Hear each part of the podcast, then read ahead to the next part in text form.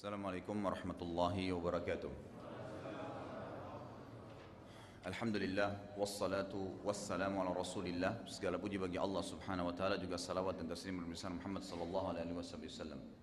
Tema kita nanti akan melanjutkan mukjizat Nabi sallallahu alaihi wasallam di Mekah, tepatnya pembelahan bulan dan kesaksian pohon, ya. Uh, saya ingatkan kembali Pengajian kita sekarang ini satu hal yang luar biasa, Ibu sekalian istimewa sekali karena memang kita sedang berada di 10 awal bulan Zulhijjah. Yang jelas sekali Nabi kita Muhammad sallallahu alaihi wasallam mengatakan, "Ma min ayyamin al-amalu salihu fi ahabbu ila Allah min hadhihi al-ayyam ya'ni al-ashr." Kata Nabi sallallahu alaihi wasallam tidak ada hari-hari sepanjang tahun dan ini sudah pernah saya tekankan termasuk Ramadan kata sebagian ulama hadis. Ya, yang mana amal soleh kalau dikerjakan di dalamnya walaupun kecil dan sederhana gitu kan? mungkin cuma senyum dengan muslim mungkin hanya sedekah seribu rupiah. Kecil sekali kan gitu? Itu lebih Allah cintai maksudnya lebih besar pahalanya. Jadi Ramadan pun dikalahkan dengan 10 awal bulan Zulhijjah ini. Kata para ulama satu-satunya yang bisa mengalahkan fadilah Ramadan adalah bulan Zulhijjah khususnya 10 awalnya ada sebagian ulama hadis malah lebih berani mengatakan bahwasanya 10 awal bulan Zulhijjah mengalahkan 10 akhir Ramadan. 10 ya. akhir Ramadan itu ada Lailatul Qadar. Kita disuruh kejar 10 malam eh satu malam saja di malam-malam ganjil Ramadan kan. Tapi kalau 10 awal Zulhijjah ini Anda disuruh kejar 10 malamnya semua, tidak terkecuali. Setiap malam disuruh tahajud. Itu dijelaskan oleh Allah Subhanahu wa taala nanti akan saya jelaskan setelah hadis ini dalam surah Al-Fajr untuk mengingatkan kembali. Baik. Selanjutnya kata Nabi SAW, kata Pak Nabi SAW tidak ada hari-hari sepanjang tahun di mana amal soleh kalau dikerjakan di dalamnya paling Allah cintai, maksudnya paling besar pahalanya. Allah pencipta langit dan bumi paling suka kita beribadah di hari-hari ini. Lalu kata Nabi SAW, ya'nil ashr, maksudnya adalah 10 awal bulan Zulhijjah. Sahabat pada penasaran waktu itu Bapak Ibu sekalian. Apa kata para sahabat? Qalu walal jihadu fi sabilillah ya Rasulullah. Jihad di jalan Allah pun apakah belum bisa mengalahkan amalan sekecil apa pun sunnah di 10 awal bulan Zulhijjah? Apa jawaban Nabi sallallahu alaihi wasallam? Walal jihadu fi sabilillah. Jihad berperang di jalan Allah belum bisa mengalahkan amal sunnah senyum dengan muslim, sedekah dengan seribu rupiah gitu kan, belum bisa dikalahkan yang dikerjakan di 10 awal bulan Zulhijjah. Lalu kata Nabi SAW apa? Illa rajulun kharaja binafsi wa mali wa lam yarji bidzalika bisyai. Kecuali seorang laki-laki yang keluar berperang. Ini yang bisa menyaingi ibadah yang kita kerjakan di 10 awal bulan Zulhijjah ini hanya satu orang ini. Seorang laki-laki yang keluar berperang membawa seluruh harta yang dia miliki dan membawa jiwanya kemudian dia tidak membawa pulang keduanya. Hartanya satu miliar habis semua diinfakkan di medan perang habis. Kemudian dia juga ya apa namanya mengikut perang dan dia mati syahid. Baru sama pahalanya dengan amal sunnah sekecil apa pun yang anda kerjakan. Sekarang kita hari ini di 8 Zulhijjah. Anda masih punya kesempatan tiga hari. 8, 9, 10 maksimalin ibadah nih Kenapa tadi ada pendapat ulama yang mengatakan Bayangkan ya orang berjihad, berperang, habis semua harta diinfakkan, dia juga mati syahid. Ini susah menggabungkan kedua ya. Ada orang jihad dengan jiwanya tapi hartanya nggak bisa dihabisin semua. Masih ada ditinggalkan untuk keluarganya misalnya. Masih ada usaha. Ini enggak, semua harta yang dia milikin dibawa semua ke perang habis, dia juga mati syahid. Susah menggabungkan keduanya nih. Gak gampang. Itu baru sama dengan amalan sunnah sekecil apa pun yang anda kerjakan di 10 awal bulan Zulhijjah. Kalau sudah lewat 7 hari, 6 hari kemarin anda sia-siakan, maka masih ada 3 hari minimal. Ya jangan sia-siakan ini. Kemudian ada ayat yang saya katakan tadi, kenapa ada ulama yang berani mengatakan sampai 10 awal Zulhijjah mengalahkan 10 akhir Ramadan itu surah Al-Fajr. Urutan 89 dalam Al-Quran ayat 1 sampai ayat 3. Yang bunyinya, A'udzubillahi minasyaitonirrajim, Bismillahirrahmanirrahim wal fajri wa layalin ashr wasyaf'i wal watr. Terjemahannya begini, demi waktu subuh dan sepuluh malam berturut-turut sebelum subuh itu serta hari ke-8-nya dan hari ke-9-nya. Ya, ayat 1 sampai ayat 3 Al-Fajr surah nomor 89 ayat 1 sampai ayat 3. Itu terjemahan umum ya. Allah mengatakan demi waktu subuh dan 10 malam berturut-turut sebelumnya serta kejarlah hari ke-8 dan hari ke-9-nya. Ulama tafsir mengatakan kata-kata Allah SWT atau firman Allah yang berkata wal fajr, waw ini adalah waw kasam, waw sumpah. Dan Allah tidak bersumpah dalam Al-Quran kecuali yang datang setelahnya adalah info yang penting. Seperti wal asr. Kan gitu. Nah di sini Allah mengatakan wal fajr demi waktu subuh. Pertanyaannya apakah semua subuh yang Allah maksudkan ternyata tidak. Alif lam ini menjelaskan wa al fajr. Alif lam ini namanya alif lam mu'arraf dalam bahasa Arab. Memperkenalkan sesuatu. Kalau Bapak Ibu masih ingat pernah saya jelaskan kan, kalau saya mau ketemu sama teman saya di Masjid Al Ihsan, saya bilang begini, ayo kita ketemu di Masjid Al Ihsan.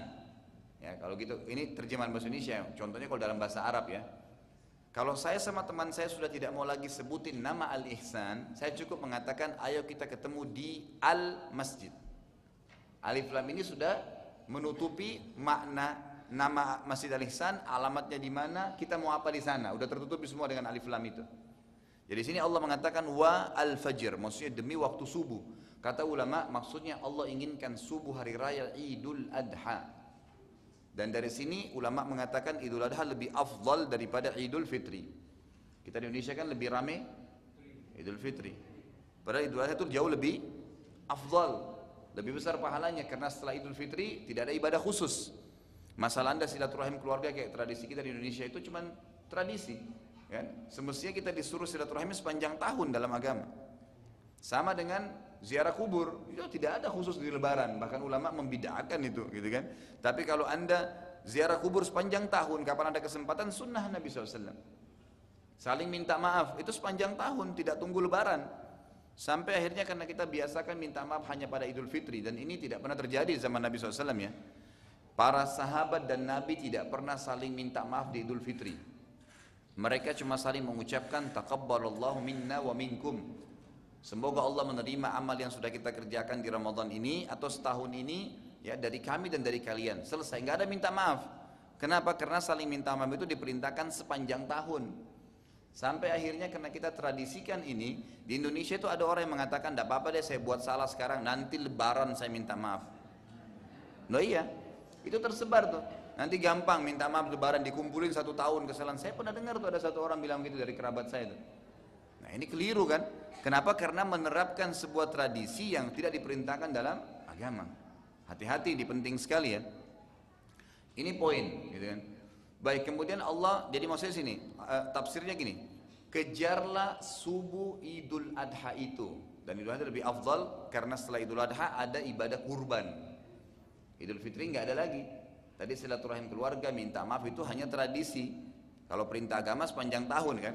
Kalau habis Idul Adha ada perintah ibadah kurban. Jadi kata ulama tafsir maksudnya adalah demi aku Allah berfirman nih, Allah bersumpah ya. Maksudnya Allah itu demi aku, demi Allah gitu kan. Allah bersumpah mengatakan kejarlah subuh Idul Adha itu dengan sholat idnya dan berkurbanlah setelahnya. Sesuai dengan firman Allah yang lain, fasalli rabbika wanhar. Salatlah Id Adha itu untuk eh, salatlah Idul Adha itu dan berkurbanlah untuk Tuhanmu keduanya. Sholat idul adhanya dan berkurbannya disuruh perintahkan kita rame-rame mengerjakan sebagaimana diperintahkan Allah kepada Nabi Muhammad sallallahu alaihi wasallam. Kemudian perhatikan ayat kedua. Allah mengatakan apa? Walayalin asyr. Wow ini namanya wow ataf Bapak Ibu sekalian. Wow itu penyambung hukum yang berlaku di ayat pertama. Jadi karena ayat pertama ada sumpah Allah, ini berarti sumpah juga berlaku. Layal jamak daripada layla yang berarti malam. Walayalin asyr dan malam dan kejarlah sepuluh malam berturut-turut sebelum subuh itu. Bayangkan ya kita disuruh kejar walayalin ashir. Ashir itu sepuluh. Dari sini ulama mengatakan ini ada sebagian pendapat mereka tidak semua ya mengatakan dari adanya sumpah Allah di ayat kedua ini juga berarti sepuluh awal bulan Zulhijjah malamnya pun itu mengalahkan sepuluh akhir Ramadan. Karena akhir Ramadan kita disuruh kejar satu malam saja. Memang lebih baik daripada seribu bulan, tapi satu malam. Ini Allah suruh kejar kita sepuluh malam. Dan pahalanya setiap ibadah yang kita kerjakan mengalahkan pahala jihad.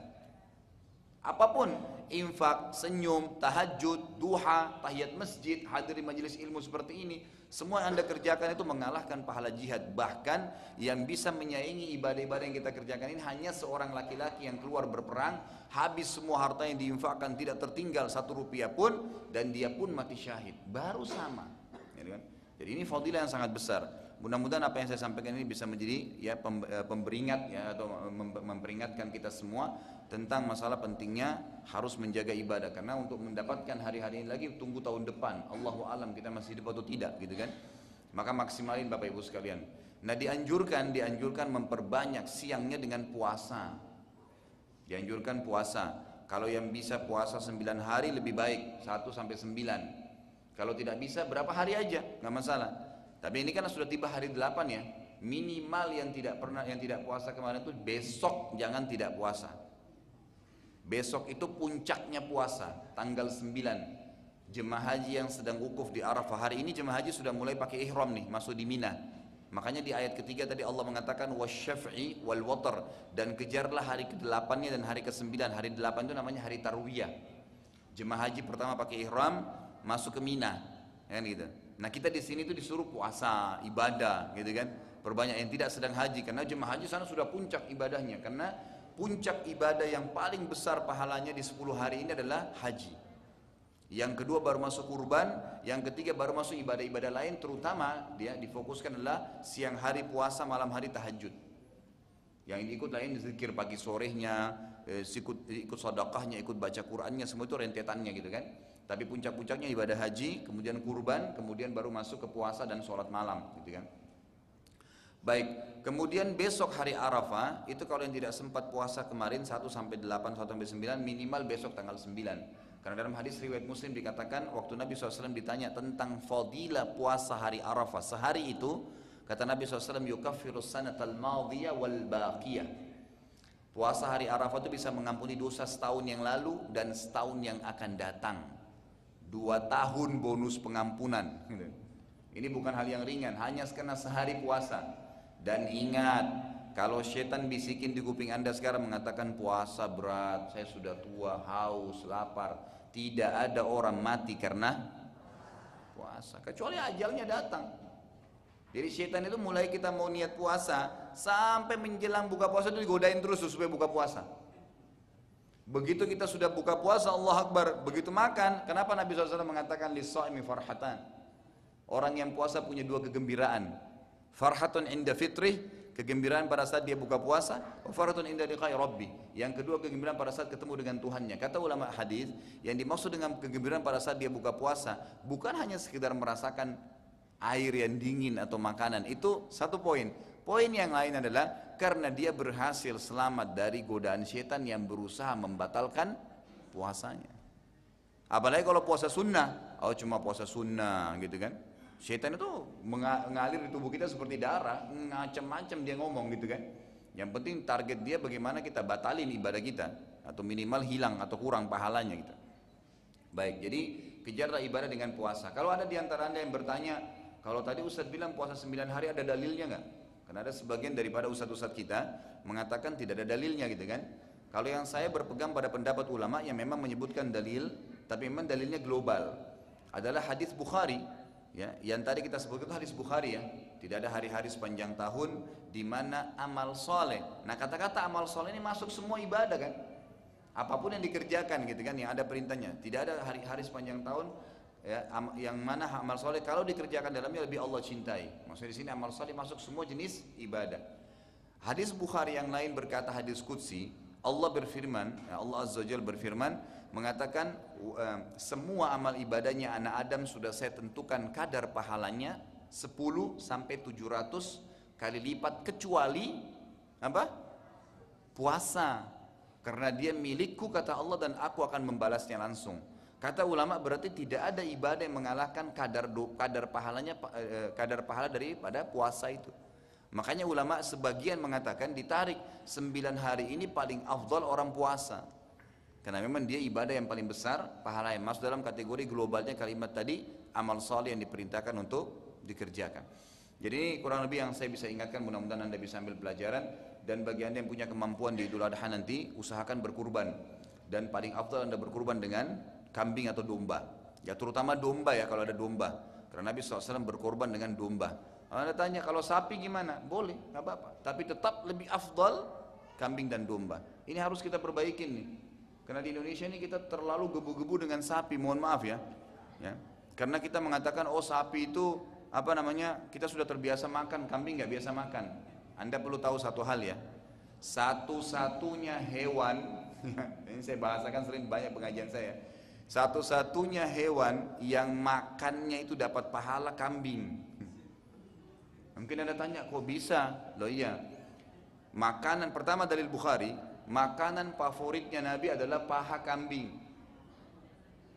Jadi kalau anda makan kambing, niatnya memang karena Nabi suka, maka dapat pahala.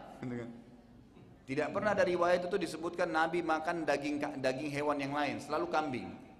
Ya dengan itu pertama. Dan ini perlu diperbaiki persepsi yang mengatakan kambing itu makanannya orang Arab. Salah. Kambing itu makanan hewannya orang Islam. Itu benar. Mau tahu buktinya? Saya tanya Bapak Ibu sekalian, kalau lagi akikah, Anda punya anak, disuruh sembeli apa? Sekarang saya tanya, kalau seandainya kita orang Indonesia, orang Melayu misalnya, uh, melahirkan, ada anaknya, akikahnya pakai apa? Baik, kalau orang di Afrika, diganti jerapah nggak? Harus kan? Kalau orang Arab, orang bule, sama, kambing semua. Siapa pun dia dari suku mana pun kalau akikah harus apa hikmahnya? Disuruh anda makan kambing, nggak boleh tukar, kan gitu. Anak laki-laki dua ekor kambing, anak perempuan satu ekor kambing, gitu kan. Jadi itu memang makannya itu luar biasa, gitu kan. Kemudian juga sama Idul Adha. Idul Adha paling afdal adalah domba dan kambing. Paling afdal domba lagi, gitu kan. Nabi SAW bahkan menyebutkan dalam hadis Bukhari lebih afdal lagi kalau dombanya itu berwarna putih ada bercak hitamnya. Nabi SAW juga berkurban 120 ekor domba, gitu kan, untuk diri beliau sendiri. Jadi kalau yang punya kemampuan jangan pelit, jangan cuma satu ekor, sembeli 10 nggak apa-apa, 20 kalau mampu.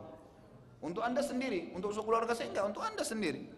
Kalau suami istri punya kemampuan, istrinya suruh keluarin uangnya. Ibu-ibu juga bular, saya suaminya mau belikan nggak usah, saya punya uang, kurban juga. Anaknya punya tabungan, suruh, nah kurban, pahalanya besar, suruh dia kurban dari tabungannya, nggak apa-apa. Gitu kan? Jangan punya kemampuan satu kambing rame-rame dia tujuh orang satu keluarga. Gitu kan? Nah ini kena pelit sebenarnya kurban itu adalah ibadah yang luar besar sekali pahalanya. Karena puncaknya tadi kita disuruh kejar, kejarlah subuh idul adha dengan solatnya dan kurbannya. Kurban itu diperintahkan dan fil amr di sini dikatakan fasalli rabbika wanhar.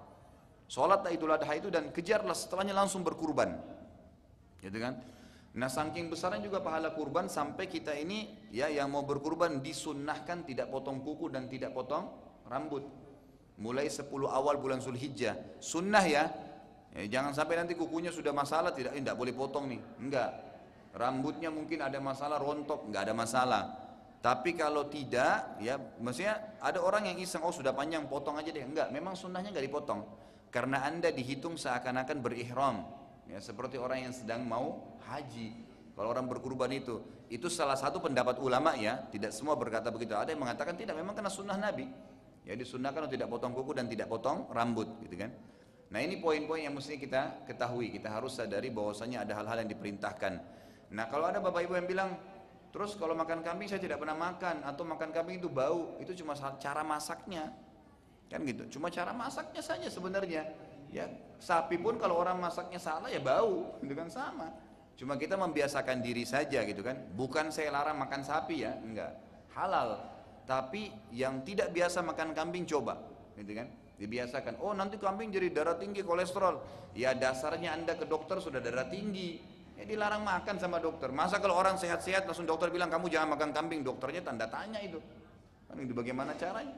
Dan hasil survei sendiri mengatakan Anda bisa lihat itu kan banyak data-data fakta-fakta lapangan itu memang pro, daging eh, kambing itu mengandung protein yang ya itu eh, senyawa dan bisa masuk dengan manusia. Jadi kalau kita makan daging kambing itu bukan bikin gemuk tapi bikin padat. Beda dia kayak protein yang sejawa dengan manusia. Beda dengan sapi, sapi itu bisa memudahkan kita gemuk malah. Itu contoh-contoh ya. Maka kita harus perhatikan masalah ini. Sampai makanan pun kita bisa dapat pahala, gitu kan sebenarnya dengan niatnya. Jadi mulai hari ini kita makan kambing, Bismillah, gitu. Ibu-ibu di belakang mulai belajar masak kambing, buat sop kambing. Buat kalau masih bau tanya kepada orang-orang yang ahlinya yang buat masak tidak bau gitu. Nah, gitu. Nah itu di antaranya. Baik, kita lanjutin tema kita ya. Sebenarnya sih saya buka restoran, tapi bukan saya mau promosikan gitu kan. Tapi saya waktu ditanya sama SCTV waktu itu datang ke tempat saya, kenapa Ustadz buka ini? Kenapa kok harus buka restoran Timur Tengah? Saya bilang ada beberapa alasan. Yang pertama itu, kita ini di Indonesia mayoritas Muslim, gitu kan? Mayoritas Muslim ini selama kita Muslim, interaksi kita sama Timur Tengah tidak akan terputus karena ada haji dan ada umroh. Jadi sangat wajar kalau kuliner Timur Tengah saya promosikan di Indonesia. Yang tidak wajar kalau dari negara-negara kafir mempromosikan makanannya di Indonesia dan kita bangga makan itu, gitu kan? Nggak ada hubungan sama ibadah kita, nggak ada hubungan sama negara kita. Sekarang sering kita lihat berita di TV kalau jemaah haji kita misal lah Allah kayak beberapa waktu lalu tuh cateringnya terlambat, basi. Itu jemaah kita nggak berani beli makanan di restoran di sebelah hotelnya di Mekah, karena nggak pernah tahu makanan apa itu kan gitu. Coba kalau dia terbiasa kenal di Indonesia. Bapak Ibu sekarang kalau lagi pergi ke Cina misalnya, kemudian bingung mau makan apa ya, terus lihat KFC, beli nggak? Beli, karena sudah kenal di Indonesia kan gitu. Oh ini aja deh yang saya sudah tahu, karena sudah dipromosikan gitu. Yang kedua saya bilang, makanan favorit yang saya coba angkat di sini adalah makanan sunnah, makan kambing. Jadi kambing itu coba kita kelola sedemikian rupa Alhamdulillah yang makan Bapak Ibu sekalian orang Cina, orang bule yang datang, orang kita makan semua. Lalu mereka bilang apa? Oh ini kambing ya, kok nggak ada baunya? Ya itu cara masaknya saja, gitu kan? Cara masak, ya. Jadi kalau ada yang mau belajar masak boleh silakan datang ke tempat saya. Ya. Bukan saya yang ajarin ya, tapi nanti saya suruh chefnya untuk ajarin. Boleh nggak masalah, kita berbagi ilmu. Saya tidak pelit dengan resep, silahkan. Gitu kan. Anda mau buka juga silahkan. Ya. Kenapa tidak gitu? Kita orang muslim tahu bagaimana caranya menyebarkan atau mendapatkan pahala. Bukan seperti sebagian orang gitu. Ya, yang sangat pelit perhitungan, seakan-akan rezekinya akan hilang dengan membuka resepnya. Tidak sama sekali gitu. Saya sangat kagum dengan salah satu guru saya, Syekh Muhammad Jamil Zainu di Mekah. Beliau satu-satunya yang saya temukan ulama, subhanallah, karya tulisnya itu sampai 38 judul. Beliau tulis di bukunya sampai hari ini ya, dan beliau masih stroke ya. Saya tidak tahu masih hidup atau tidak. Semoga Allah sembuhkan kalau beliau masih stroke ya. Eh, kemudian kalau beliau apa sudah meninggal semoga Allah rahmati intinya. Saya sudah lama sekali nggak kontekan sama beliau. Beliau tinggal di Mekah. Nah itu beliau tulis di bukunya, dia bilang dalam bahasa Arab ya, semua Muslim punya hak untuk mencetak buku ini. Silakan. Jadi tidak ada bilang hak cipta, hak ini dilindungi nggak ada. Semua Muslim punya hak cetak buku ini. Dan kalau ada yang mau perbanyak, silakan hubungi penulis, akan dikasih cuma-cuma. ada nggak penulis begitu? Dia nggak pikir bahwa saya nanti saya rugi nih kalau dijual umum di luar enggak. Silakan, saya akan dapat amal jariah. Itu mukmin namanya, gitu kan. Tidak khawatir dengan masalah dan betul-betul subhanallah. Malah bukunya makin terkenal, makin banyak orang yang beli. Dan itu orang beli dicetak di ini, diperbanyak dan pahalanya luar biasa gitu. Di Indonesia juga sudah cukup banyak terjemahannya. Jadi nggak usah khawatir kehilangan rezeki hanya karena berbagi ilmu dengan orang. Enggak, insya Allah tidak ada masalah. Itu kan bagikan semua ilmu anda, ajarkan itu bisa menjadi ilmu. Salah satu yang membuat kita bertambah amal jariah di hari kiamat apa? Ilmu yang bermanfaat. Kata ulama sampai resep makanan bisa jadi ilmu yang bermanfaat tuh. Ya kan? Kita nuntun anak kita jalan, dia bisa jalan itu ilmu yang bermanfaat. Jadi tidak selamanya ilmu agama. Kita kita sekarang ini selama kita jalan orang tua kita panen pahala karena mereka yang tuntun kita cara jalan, cara makan, cara minum. Makanya pendidikan orang tua kepada anak itu penting sekali. Ya mudah-mudahan ada manfaatnya ya. Baik, ini perlu digarisbawahi, bukan promosi. Saya tidak panggil Anda makan, saya panggil Anda kalau mau belajar silahkan. Ada yang mau coba silahkan gitu kan. Baik, kita masuk ke poin tema sirah kita. Itu mujizat Nabi Wasallam ya di Mekah. Jadi setiap Nabi itu diberikan mujizat oleh Allah Subhanahu Wa Taala. Mujizat ini kata ulama definisinya adalah syai'un kharikun anil adah sesuatu yang di luar kapasitas manusia. Itu mukjizat. Nah, ada dua hal yang definisinya hampir sama. Tapi di sini syai'un khariqu ada, gitu kan? Dan itu sesuatu yang keluar daripada tradisi atau kebiasaan manusia tapi ditambahkan lagi gitu kan? Alladzi ja ya minallah yang datang dari Allah. Itu mujizat. Maksudnya Allah yang tuntunkan dan itu hanya dikasih kepada para nabi. Ada ulama mengatakan sebagian dari hamba-hamba Allah yang beriman dikasih juga dikenal dengan karamat. Jadi ada karamah aulia memang ada. Tapi ini perlu digarisbawahi ya Nah, di Indonesia ini disalahfahami, terutama teman-teman kita yang belajar tasawuf itu biasanya terlalu berlebihan dalam poin ini, merasa orang karamah sampai pada tingkat di mana kalau dia beribadah dengan poin tertentu. Tolong garis bawahi satu poin Bapak Ibu sekalian, ini penting sekali. Kalau ibadah yang anda kerjakan tidak ada tuntunannya dari Nabi Muhammad SAW, maka itu tidak akan sampai kepada Allah.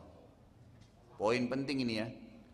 Anda tahu saya dapat pelajaran baru. Beberapa waktu lalu saya ketemu salah satu teman, beliau merukia. Merukia orang, mengobatin orang yang kena sihir gitu. Kemudian dia bilang sama saya, Ustaz tahu, sampai saya ngobrol-ngobrol sharing gitu kan. Dia bilang saya punya pengalaman ada satu orang saya rukia. Orang ini rajin zikir. Tapi kemasukan jin. Terus saya tanya dia, dia tuh di rukia jinnya ngomong, tanya, kenapa kok masuk ke badannya orang ini? Kata jinnya apa? Orang ini tiap hari panggil saya seribu kali. Ditanya, memang orang ini bilang apa? Dia bilang, ya Jabbar, ya Jabbar, ya Jabbar, ya Jabbar. Jabbar kan namanya Allah. Tapi mengucapkan ya Jabbar seribu kali, pernah nggak Nabi contohin? Masalahnya itu. Karena Nabi nggak contohin, nggak sampai ke Allah, ditunggangi sama jinnya. Jinnya bilang apa? Nama saya Abdul Jabbar. Saya dipanggil seribu kali ya saya masuk ke badannya. Ini kesaksian alam gaib ya, jin waktu di rukyah. Coba anda bayangkan tuh. Jadi kalau kita, misal Nabi suruh zikir ditentukan jumlah 33, nggak apa-apa deh saya mau 70. Loh Nabi yang katakan 33 nggak mau 70, ya nggak bisa. Habis sholat 33. Jangan anda lebih pintar dari Nabi SAW. Cukup 33. Kalau tidak ada penentuan jumlah, silahkan. Istighfar, misalnya anda mau baca Subhanallahi wa bihamdi, Subhanallahil azim. Karena Nabi cuma mengatakan apa? Dua kalimat yang ringan di lidah, berat di timbangan hari kiamat dan dicintai oleh Allah. Subhanallah bihamdi, subhanallah azim. Tidak ada penentuan jumlah, silahkan Anda zikir. Mau 70, mau 80, mau 100, silahkan. Tapi Ibnu Utsaimin rahimahullah tekankan, lebih sesuai dengan sunnah kalau Anda tidak lebihkan dari 100. Karena Nabi selalu dikatakan, saya beristighfar satu hari 70 sampai 100. Tidak pernah ada hadis mengatakan Nabi zikir 200. Pernah nggak dengar? 1000? Tidak pernah itu. Jadi jangan berlebihan. Nah berlebihan ini melampaui batas, itu nanti bisa larinya salah. Bahkan Bapak Ibu sekalian saya terkagetkan, ini mohon maaf ya yang sering mengamalkan, saya tidak, perlu poin saya ingatkan, karena ini juga diangkat di Youtube dan di internet. Saya mau sampaikan kepada semua muslim yang dengar. Setiap saya bicara atau teman-teman da'i mungkin yang lainnya, tapi saya bicara pribadi. Kalau saya sedang bicara sesuatu, jangan anda tersinggung karena saya coba sharingkan ilmu yang saya tahu. Anda renungi, kalau benar terima, silahkan gitu kan, itu penting. Jangan selalu menganggap, oh saya lagi diserang, itu salah. Sehingga akhirnya susah kita membuka pintu hati kita untuk dapat hidayah gitu kan, itu penting. Ada satu orang lagi ini kebetulan teman saya sudah 12 tahun ngerukia orang. Tiap hari ngerukia dari sini ke sini ke sini pindah-pindah. Sudah pengalaman dengan berhadapan dengan orang yang kena jin. Lalu dia bilang apa? Ada satu orang juga saya rukia. Waktu di rukia, subhanallah, ngomong orang ini juga sering ibadah yang di rukyah. Ditanya sama ditanya kenapa kau masuk ke badan orang ini? Ayo keluar. Dia bilang orang ini tiap hari kirimin saya Al-Fatihah. Orang ini tiap hari kirimin saya Al-Fatihah. Ternyata Bapak Ibu kalau Anda bilang misalnya Al-Fatihah kepada ruhnya Syekh Abdul Qadir Jailani. Pernah nggak Nabi contohin tuh? Tidak pernah Nabi kirimin ke siapa pun. Nggak pernah kepada ahli badar. Jadi kalau Anda bilang Al-Fatihah kepada Abdul Qadir Jailani. Kalau ada jin namanya Abdul Qadir, itu masuk ke Anda. Lo benar ini. Karena memang tidak ada tun tuntunannya. Makanya jangan sok pintar gitu loh. Sudah kalau Allah tuntun, Rasul tuntun, ikutin. Kalau tidak ada, diam. Jangan kerjain gitu loh. Jangan ditambah-tambah. Karena perbuatan yang baru itu dikenal bid'ah. Bid'ah ini yang Nabi ingat-ingatkan. Ingat ya, Bid'ah itu sesuatu yang paling disenangi sama syaitan. Karena orang yang buat, Bapak Ibu sekalian tidak tahu kalau dia sedang salah. Dia anggap dirinya sedang benar gitu kan. Jangan zikir begini, ada orang zikir la ilaha illallah sambil tepuk-tepuk. Saya itu hari sholat subhanallah di PGC. Saya ada orang semoga Allah kasih hidayah gitu kan. Setiap habis sholat itu sampai satu masjid selalu jadi perhatian. Duduk di pinggir masjid sambil la ilaha illallah, la ilaha illallah. Sambil tutup mata, sambil goyang kepalanya, sambil tepuk-tepuk tasbihnya di lantai. Nah ini dari mana Nabi? Kiaimu pernah contohin nggak Nabi Muhammad SAW itu? Nabi pernah nggak zikir begitu? Nabi SAW zikir La ilaha illallah La ilaha illallah. Sahabat bisa menakutui. Nabi menyebutkan lafad begini. Disebutkan oleh sahabat. Dari mana? Karena mereka dengar Nabi pelan-pelan. Gitu kan nyebutin. Tidak pernah begitu. Tabuk cambuk tasbih. Pulang goyang kepalanya. Tutup mata. Kesannya kayak itu berbahaya sekali. Bayangkan ya. Ibadah saja masih bisa ditunggangi sama syaitan. Sampai sebagian ulama mengatakan kalau ini pendapat ulama ya kalau ada orang yang membaca Al-Fatihah sampai 10 kali, pastikan setan dan jin berkumpul di sekitarnya.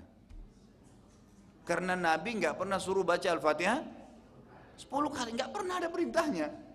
Yang ada baca kulallahad 10 kali, itu ada. Kan gitu. Jadi makanya di antaranya ulama, sampai saya pernah hadiri di masjid majlis di Madinah, di Masjid Nabawi itu ada Syekh Singkiti, ya semoga Allah menjaga beliau itu kalau masya Allah kalau beliau buat halakah itu penuh masjid Nabawi. Beliau bilang, waktu ditanya, Syekh boleh nggak orang mengurangi Al-Fatihah dalam sholat? Apa kata beliau? Orang yang mengulang Al-Fatihah dalam sholatnya telah melakukan perbuatan bid'ah. Kenapa? Tidak pernah Nabi suruh orang kalau saya lalai, mulai ulangi enggak. Ya sudah, yang lalai kemarin, yang tadi berapa, Alhamdulillah kita lupa lalai, yang ingat sekarang lanjutin. Sampai sepekah itu ulama bahas gitu loh. Yang kita kadang-kadang lalai ya. Nah ternyata kita kalau ulangin sudah melanggar sunnah Nabi. Nabi nggak pernah suruh ulangin. Jadi bisa ditunggangi oleh syaitan. Itu bahayanya tuh. Jadi harus peka. Jangan cuma pikir syaitan suruh kita berzina. Enggak. Banyak cara yang dia bisa lakukan. Syaitan itu jahat sekali. Pecit ya. Ya itu luar biasa. Dia mau merusak kita gitu. Maka hati-hati. Ini poin-poin yang perlu dipelajari. Baik. Jadi karamat itu ada ya dikasih kepada orang tertentu seperti misalnya dalam riwayat sahih dikatakan Salman Al Farisi dan Abu Darda radhiyallahu anhu dua sahabat Nabi pernah makan sambil mendengar tasbihnya makanan yang mereka makan. Allah perdengarkan buat mereka. Jadi mau makan tuh dengar tasbihnya makanan itu. Tapi itu terjadi di sahabat dan memang terkenal Salman dan Abu Darda radhiyallahu anhu dua sahabat yang sangat luar biasa ibadahnya. Tiap hari itu sibuk cuma ibadah. Jadi nggak ada bisa dikatakan dosanya itu mungkin tidak ada kali ya. Cuma dari masjid ke rumahnya, ke kerjanya, terus gitu. Dan zaman dulu tidak ada hal-hal yang mungkin tidak seperti sekarang fasilitas dosa yang luar biasa gitu kan. Maka ini penting sekali ya. Ini penting sekali. Nah ini juga ada pengalaman lain kemarin. Mohon maaf juga sekali lagi jangan tersinggung ya, tapi tolong ambil ibroh bagi bapak-bapak yang masih merokok. Iya betul nih, saya serius ngomong. Jadi ada teman saya juga cerita kemarin waktu lagi merukia, itu jinnya sudah kesakitan tuh, dibacain ayat panas-panas gitu. Tiba-tiba gini jinnya, ah enak gitu. Terus kata Ustadz, ini teman saya Ustadz Hussein ya, nanti kalau ada yang butuh mungkin saya bisa kasih nomor teleponnya beliau. Beliau memang biasa merukia orang gitu. Beliau bilang sama saya, terus saya tanya jinnya, kenapa kau bilang begitu? Dia bilang itu ada makanan paling lezat di depan, depan pintu rumah. Waktu dilihat sama Ustadz Hussein ada orang lagi merokok. Tahu nggak kenapa sekarang orang kalau ke dukun atau sesajen-sesajen pergi ke gunung, antar rokok nggak? Pakai rokok dua bungkus rokok. Itu makanan paling favoritnya jin. Jadi bapak-bapak yang lagi merokok, tinggalin. Lo bener loh. Nah biasanya, biasanya kalau sudah tahu tuh makanannya jin baru mau tinggalin. Kalau dibilang kesehatan, kanker nggak mau. Jadi yang masih merokok mau tinggalin nggak? Tinggalin, hati-hati loh, gitu kan? Nah itu pengakuan jin sendiri tuh. Bayangkan lagi kesakitan tiba-tiba dia, Ah, tuh. Ada juga orang lagi di Rukia, kesakitan. Begitu dengar suara ringtone HP musik, langsung jinnya senang. Ah, gitu. Bagaimana orang yang buat acara perkawinan musik, ngomongnya sama temannya nggak bisa. Subhanallah, penyanyi telanjang. Kumpul semua setan-setannya di situ tuh. Makanya buatlah rumah anda rumah yang islami, nggak ada patung, nggak ada gambar, nggak ada musik. Kenapa sih kalau 24 jam ngaji, kenapa? Setiap huruf satu pahala loh Bapak Ibu sekalian. Dan umur kita terbatas. Kenapa? Kenapa harus lagu? Kita ini sudah seperti ada posko-posko setan loh. Sebentar buat di sana musik ini, konser ini, konser itu, konser ini. Subhanallah. Dan sudah jadi biasa ibu-ibu yang jilbab tampil di TV nari, joget-joget gitu kan. supaya nggak masalah. Ada orang pakai kopiah, la haula wala quwata illa billah. Abu Bakar sudah mengatakan mengatakan apa? Musik adalah mazamirus syaitan, anak-anak panahnya setan yang paling berbisa.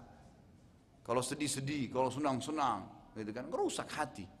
Tidak akan pernah ketemu musik dengan Al-Quran. Kenapa? Kalau kenapa sih Bapak Ibu sekalian kalau kita mengubah diri kita menjadi lebih baik? Kenapa? Kenapa kalau tiap hari dengar ngaji? Kenapa sih? Ada apa? Saya sampai sampaikan di kelas-kelas hadis saya di Jakarta. Kenapa sih kalau Bapak Ibu sekalian sekarang dari pengajian nih, bubar, sebentar masuk mobil, putar lagi ceramah. Kenapa? Setan akan bisikin, jangan kan tadi sudah cukup, sekarang hiburan. Jangan jangan negosiasi sama setan. Gitu kan. Apa bisikan dia tinggalin, enggak saya nggak mau, saya mau dengar. Gitu. Bukan oh iya ya, mulai dandut lagi. Mulai pop lagi, mulai rock lagi. Kan ini bagaimana gitu. Ingat kata Nabi SAW tidak ada seorang pun di antara kalian kecuali dititipkan oleh Allah korin dari malaikat dan korin dari setan. Sahabat heran, ya Rasulullah, anda juga punya korin dari setan? Ada pendapat dari setan? Kata Nabi SAW, iya. Tapi Allah telah memberikan dia hidayah, petunjuk ya, bukan masuk Islam. Ada sebagian ustaz bilang masuk Islam, enggak ada istilah Islam. Nabi cuma bilang dia dikasih petunjuk sama Allah sehingga tidak menuntun saya kecuali kebaikan. Kan gitu. Jadi itu itu maksudnya. Nah, berarti kita ada kata ulama berarti semua bisikan positif dari malaikat tangkap segera azan sholat ayo langsung rangkul tuh itu bisikan peringatan dari Allah bisikan ke dalam hati kita gitu kan malaikat mengingatkan itu harus mau buka jilbab eh nanti ada orang tutup jilbabnya. Itu bisikan dari malaikat. Ambil semua cepat. Semua bisikan positif ke ibadah ambil. Semua bisikan selain itu dari syaitan. Nggak apa-apa deh. Ini deh gitu kan? Ya nggak usah nggak apa-apa. Kamu aja sendiri. Saya enggak gitu kan? Nggak apa-apa. Ada ibu-ibu subhanallah sampai ngaku sama saya Ustaz setelah kami pulang dan kami ikuti pengajian Ustaz akhirnya coba kita praktekkan Ustaz. Pertama berat dari pengajian itu kemudian ke mobil mau putar lagu, apa mau putar Quran lagi berat, mau putar pengajian, waduh, kayak apa ya? Sudah deh, nggak usah. Oh, gelisah hatinya. Saya bilang kan, saya bilang gitu, gini, kalau ada gelisah, bilang rajim, buka tambah besar, besarin volumenya, gitu kan. Tambah besar ngajinya, tambah gelisah, tambah besarin, gitu kan. Lawan dia, siapa suruh kapok kau biarin dengar Quran, gitu aja, gitu kan. Biar dia juga ikut dengar Quran, gitu. Setan itu tidak betah di tubuh orang yang suka i ibadah. Bapak Ibu sekalian saya tanya, yang sering hadir di masjid sholat, Masya Allah tutup aurat ibu-ibu di belakang sana. Kemudian ibu-ibu dan bapak, ini kira-kira kalau ibu-ibu bapak tidak pernah ke diskotik, terus diajak diskotik mau nggak? Nggak betah ya. Kalaupun pergi misalnya, betah nggak dengar musik bangung bangung. Ya, ngomong masalah minuman keras, masalah zina, kita nggak betah kan? Sebaliknya di majelis taklim begini, kita duduk berapa jam nih? Dua jam. Duduk, dengar, ini kalau dibandingkan dengan diskotik orang joget-joget beda. Ini kan tidak joget, duduk dengerin. Kan itu. Mau nggak orang yang biasa di diskotik diajak ke sini? Nggak betah dia. Lima menit aja apa itu ngomong hadis, ngomong surga, ngomong neraka. Pergi dia. Begitulah keadaan setan di tubuh kita. Kalau kita biasa ibadah, dia nggak betah. Karena memang kita tutup pintu-pintunya dia nggak bisa, nggak bisa masuk kan gitu. Nah itu penting. Gitu. Jadi harus dijaga, jangan diberikan kesempatan dia.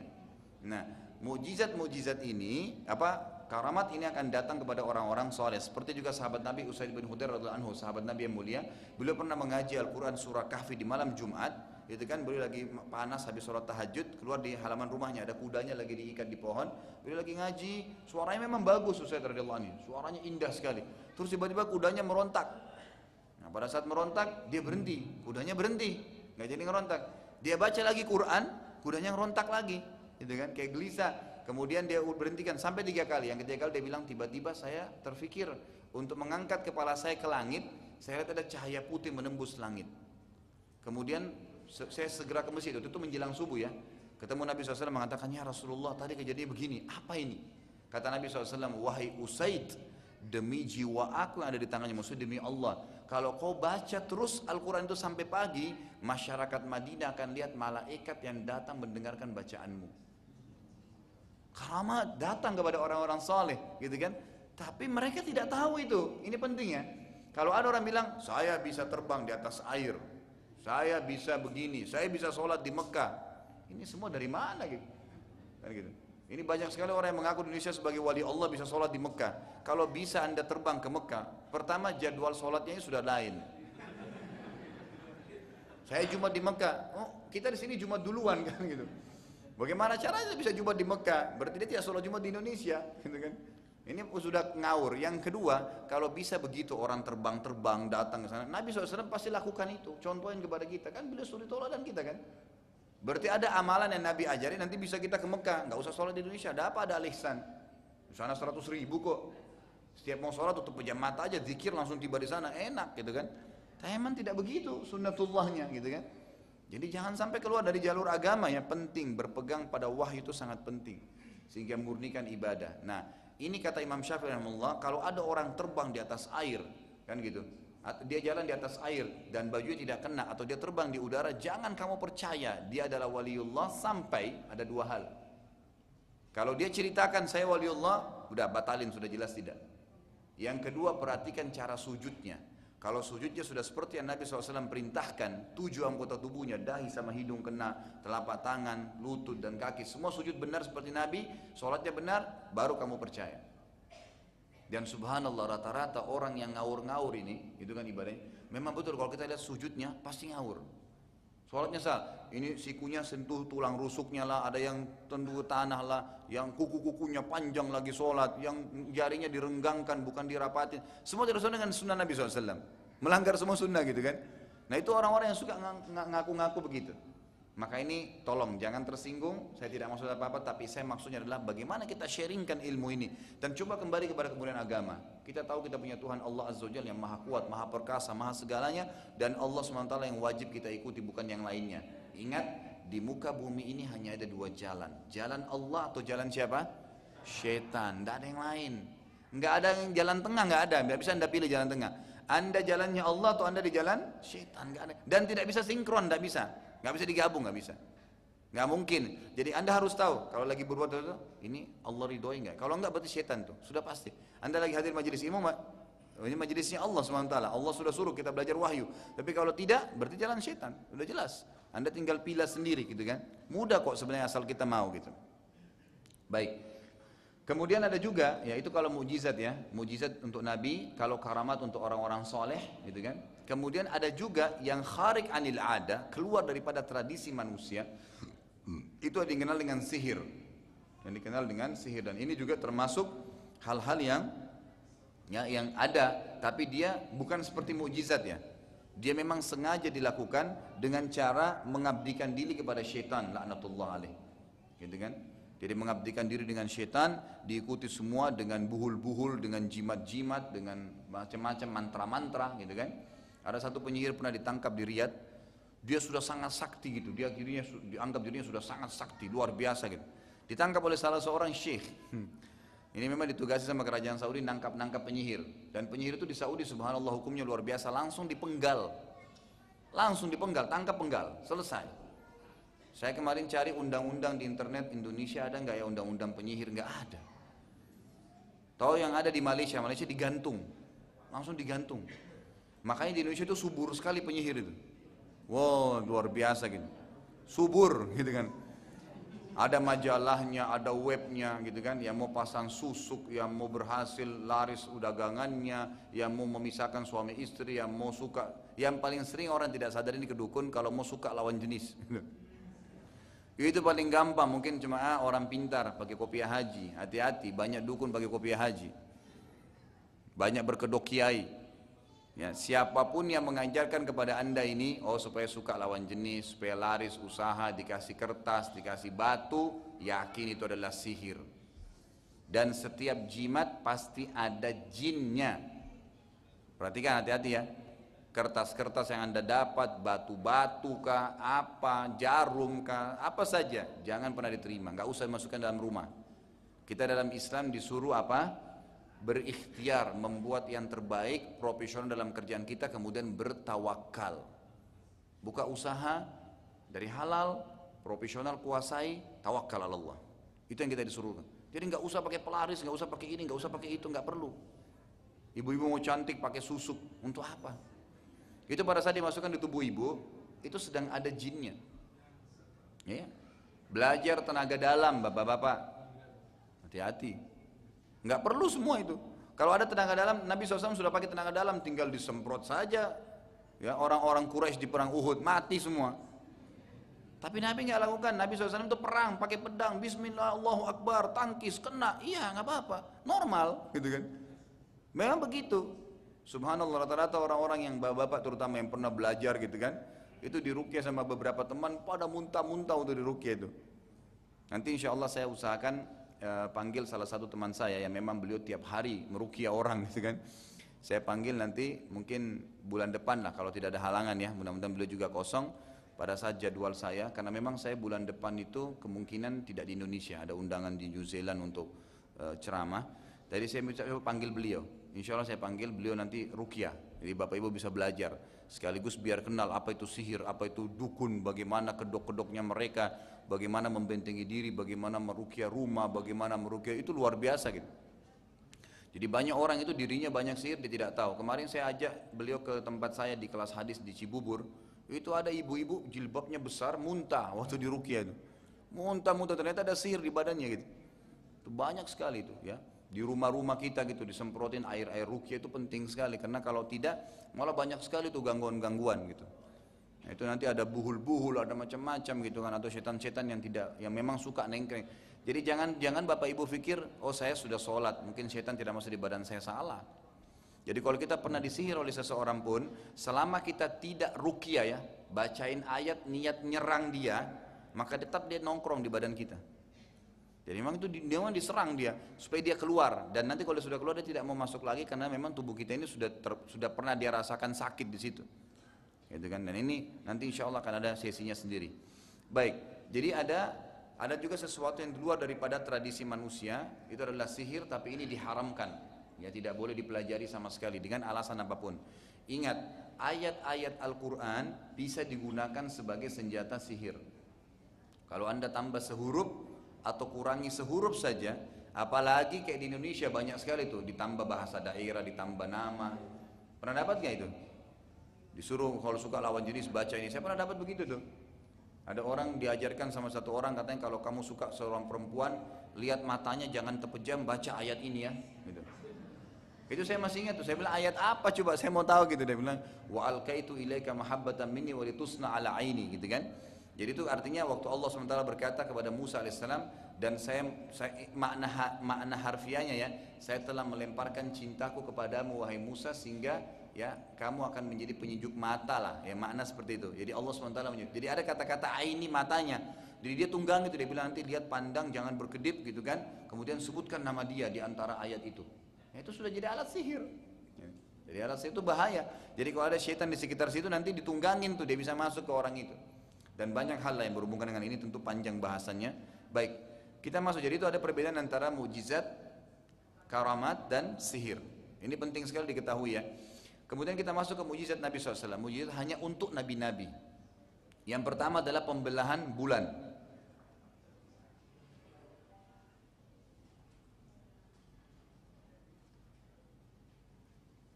Pembelahan bulan ini adalah sebuah kejadian yang spektakuler, yang luar biasa gitu. Dari zaman Nabi Shallallahu Alaihi Wasallam itu sudah terjadi dan Allah turunkan surah menceritakan tentang pembelahan bulan tersebut dan juga ya dan juga sekarang ini terbukti secara ilmiah bahwasanya bulan memang pernah terbelah. Ceritanya begini, suatu ketika Quraisy pernah berkata kepada Nabi Shallallahu Alaihi Wasallam, wahai Muhammad, apakah engkau mau kami beriman? Jadi Nabi SAW kebetulan lagi tawaf di Ka'bah malam hari nih, malam hari ya lagi terang, bulan lagi terang, bintang-bintang lagi terang. Biasa kita gitu kan. Kalau lagi terang bukan musim hujan, biasanya terang. Nah Nabi SAW lagi tawaf, terus ada orang-orang Quraisy yang teriak. Ya, didengarkan semua orang-orang waktu itu.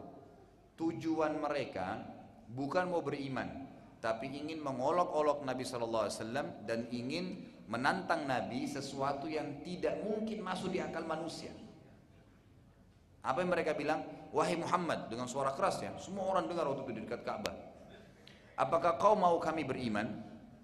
Kata Nabi SAW, iya tentu saja. Kata Quraisy begini, apa kamu lihat bulan itu? Lagi terang kan? Kata Nabi SAW, iya. Apa kata Quraisy? Belah bulan itu buat kami. Ini bukan belah kue ya. Belah pohon. Belah pohon kan pakai kampak bisa. Bulan itu yang jauh belah dua. Gimana caranya? Manusia aja sekarang dengan teknologi canggih ke sana berapa lama gitu? Kalaupun betul satu bulan perjalanan, dua bulan perjalanan gitu kan. Dan itu pun datang dat ke sana mampir. Bulan kan memang lebih kecil dari bumi tapi besar. Gimana caranya dibelah dari bumi dibelah gitu? Gak mungkin. Tujuannya mereka hanya untuk mengolok-olok Nabi Muhammad Sallallahu Alaihi Wasallam. Ini pernah terjadi juga kepada Nabi Saleh Alaihissalam. Waktu beliau lagi berdakwah di padang pasir di depan kaumnya banyak yang beriman. Nah orang-orang yang kafir ini digoda oleh setan dan memang mereka juga adalah antek-anteknya setan gitu kan. Bekerja sama seperti Allah mengatakan alladzi yuwasisu fi sudurin nas minal jinnati wan nas. Jadi memang ada yang merusak hati manusia dari jin dan manusia sendiri. Gitu kan? Mereka juga kerjasama dengan setan-setan. Lalu dia bilang apa? Wahai Saleh, apa kau mau kami beriman? Kata Saleh alaihissalam, tentu saja. Lalu kata mereka, apa kau lihat gunung batu itu ada gunung batu besar waktu itu di sana. Apa kau lihat gunung batu itu? Dia bilang iya. Keluarkan dari gunung batu itu unta betina. Ini bukan minta, memang dasarnya ada unta lagi hamil, pastikan kalau keluar minta sama Tuhanmu keluar unta betina yang lahir. Enggak, gunung batu, mustahil gitu kan. Kalau gunung batu keluar debu mungkin, gitu kan. Pecah mungkin masih lebih ringan. Ini enggak, dari gunung batu itu keluar unta besar betina, tidak cukup lagi. Tambah lagi wahai soleh, unta betina itu bisa memberikan susu untuk kami semua satu negeri ini. Untuk apa dia minta itu? Bukan minta mujizat ya. Ingin memberhentikan dakwanya Nabi Saleh. Supaya berhenti, nggak mungkin mustahil mata manusia. Gimana caranya dari gunung keluar unta betina, kemudian kasih susu semua? Apa jawaban Nabi Saleh membuat mereka kaget? Nabi Saleh mengatakan, apakah kalau saya minta kepada Allah, perhatikan bukan saya datangkan ya, kalau saya minta kepada Allah, ini iman kepada Allah Azza wa untuk mengeluarkan untuk kalian unta dari gunung batu itu seperti yang kalian minta, betina bisa memberikan suatu negeri ini. Kalian akan beriman? Nabi Saleh balik tantang. Apa yang berkata mereka? Kalau kau bisa keluarkan unta betina dari gunung itu, pasti kami beriman. Gak mungkin tidak. Gak mungkin tidak. Maka Nabi Saleh pun berdoa kepada Allah SWT diminta keluar betul dari gunung tersebut unta betina. Betul-betul keluar. Mereka kaget melihat unta itu. Keluar dan orang-orang orang yang beriman tambah yakin gitu kan. Nah orang kafir tambah jengkel, bukan bingung, jangan jengkel karena kok bisa gitu kan. Tujuannya kan memang untuk ya untuk untuk memberhentikan dakwah gitu. Dan benar unta Nabi Saleh itu subhanallah itu setiap hari dalam riwayat dikatakan mengelilingi rumah masyarakat negeri waktu itu ya kalau sana negeri Madian ya, dikelilingi, itu datang ke rumah, masyarakatnya cuma keluarin nampannya mereka, untanya perah sendiri. Itu susunya keluar sendiri, sampai penuh, semua rumah dikelilingi. Syaratnya cuma satu, jangan ganggu unta ini, jangan sakitin. Dan ada satu sumur di situ, mereka minum. Kata Nabi SAW, kasih kesempatan unta ini minum sehari, jangan ganggu. Sehari dia minum, untuk membuat susunya keluar itu, sehari dia minum sendiri. Sehari lagi kalian minum, tapi apa yang terjadi? Karena orang-orang kafir ini tidak terima, kata Allah SWT, fa'aqarun naqah wa amir. Mereka hanya membunuh unta itu. Dan akhirnya mereka melanggar hukum Tuhan mereka. Gitu kan? Nah ini terjadi. Di zaman Nabi SAW sama tadi. Lebih dahsyat lagi bukan cuma unta. Belah bulan itu buat kami. Mereka kaget waktu Nabi SAW mengatakan dalam hadis Bukhari. Beliau mengatakan, apakah wahai Quraisy? Kembali Nabi tanya, kalau saya minta kepada Allah untuk membelah bulan itu untuk kalian, dan belah benar nih, apa kalian akan beriman? Kata kata Quraisy apa? Kalau kau belah bulan buat kami, tentu saja. Artinya sudah tidak masuk di akal, kan tidak mungkin. Lalu Nabi SAW berdoa kepada Allah SWT dan beliau menggaris bulan dengan jarinya. Akhirnya kedua bulan itu terbelah, satu bulan itu terbelah menjadi dua. Dengarkan riwayatnya. Abdullah bin Mas'ud radhiyallahu berkata dalam hadis Bukhari Muslim, hadis sahih. Kami telah menyaksikan bulan di Mekah terbelah menjadi dua bahagian. Sebelum hijrah Nabi SAW ke Madinah, sebelah bulan berada di sisi gunung Abu Kubais. Jadi ada gunung besar di dekat Ka'bah itu, ya sisi apa namanya timur dan baratnya ya. Itu ada gunung Abu Kubais besar sekali, semua orang lihat. Dan ada yang sebelah lagi di gunung As-Suwaida, sebelah barat dan timur ya.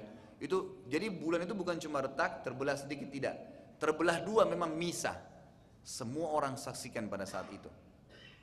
Quraisy pada saat melihat kejadian tersebut mengatakan, sungguh ini sihir yang nyata. Enggak mungkin bulan terbelah loh. Tadi kamu yang minta. Dan Nabi SAW sudah bilang kalau saya minta kepada Allah ya belain. Benar nggak beriman? Maksudnya kan beriman ya. Kan sudah minta bukti, ini enggak. Dia bilang ini sungguh sihir yang nyata. Ya. Untuk memastikan itu sihir atau bukan, kata orang-orang Quraisy yang tidak mau, sambil ngelihat ayatnya Allah ini, luar biasa gitu kan. Sama dengan kita lihat orang mati, yang dibilang, oh ini nggak mati, ini cuma disihir.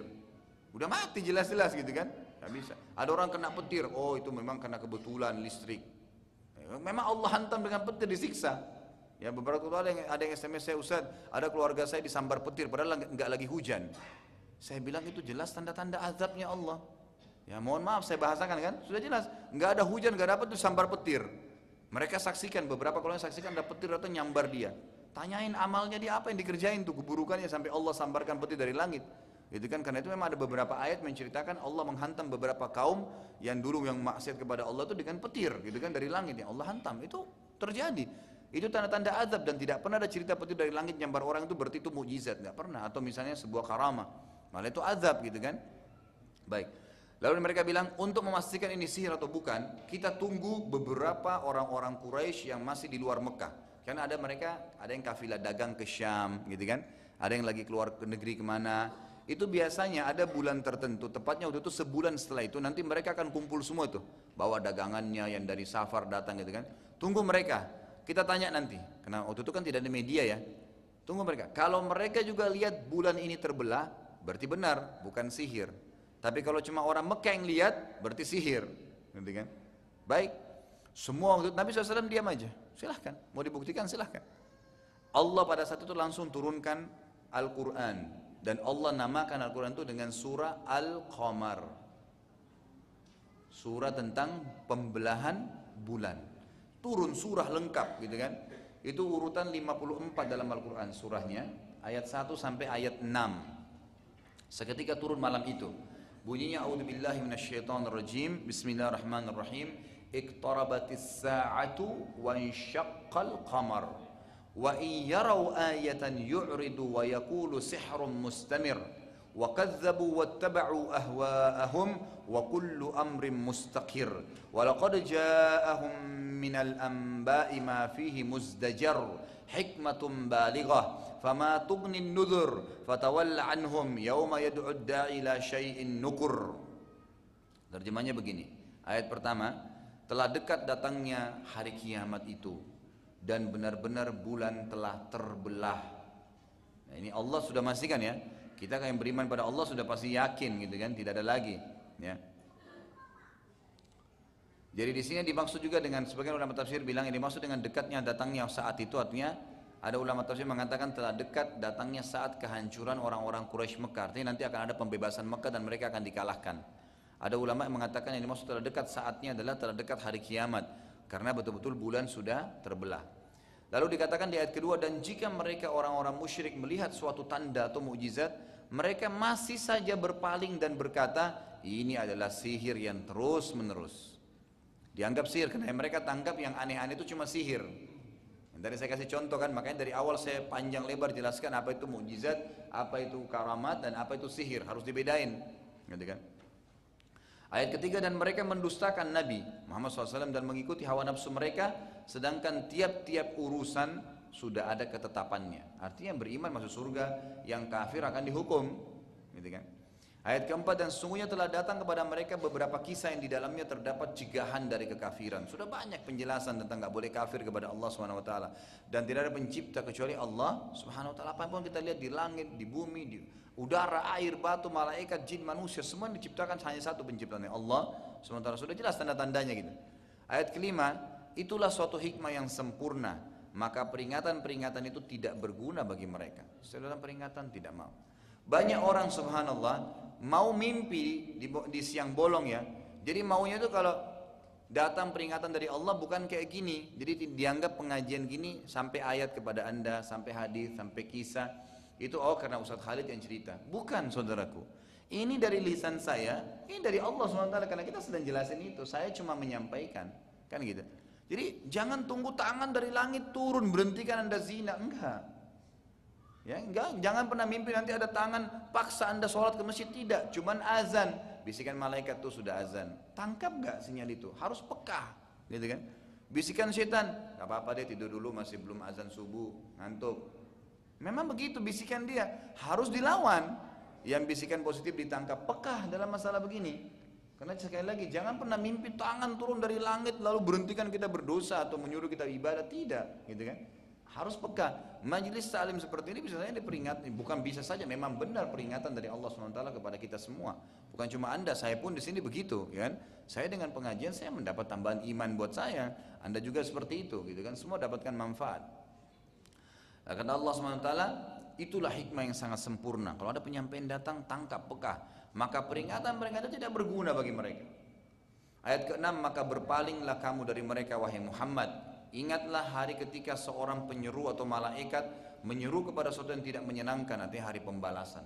Akan ada sangka kalah ditiup nanti, maka mereka baru sadar pada saat itu, baru mau gitu, baru mau engah. Ya. Itu yang dimaksud.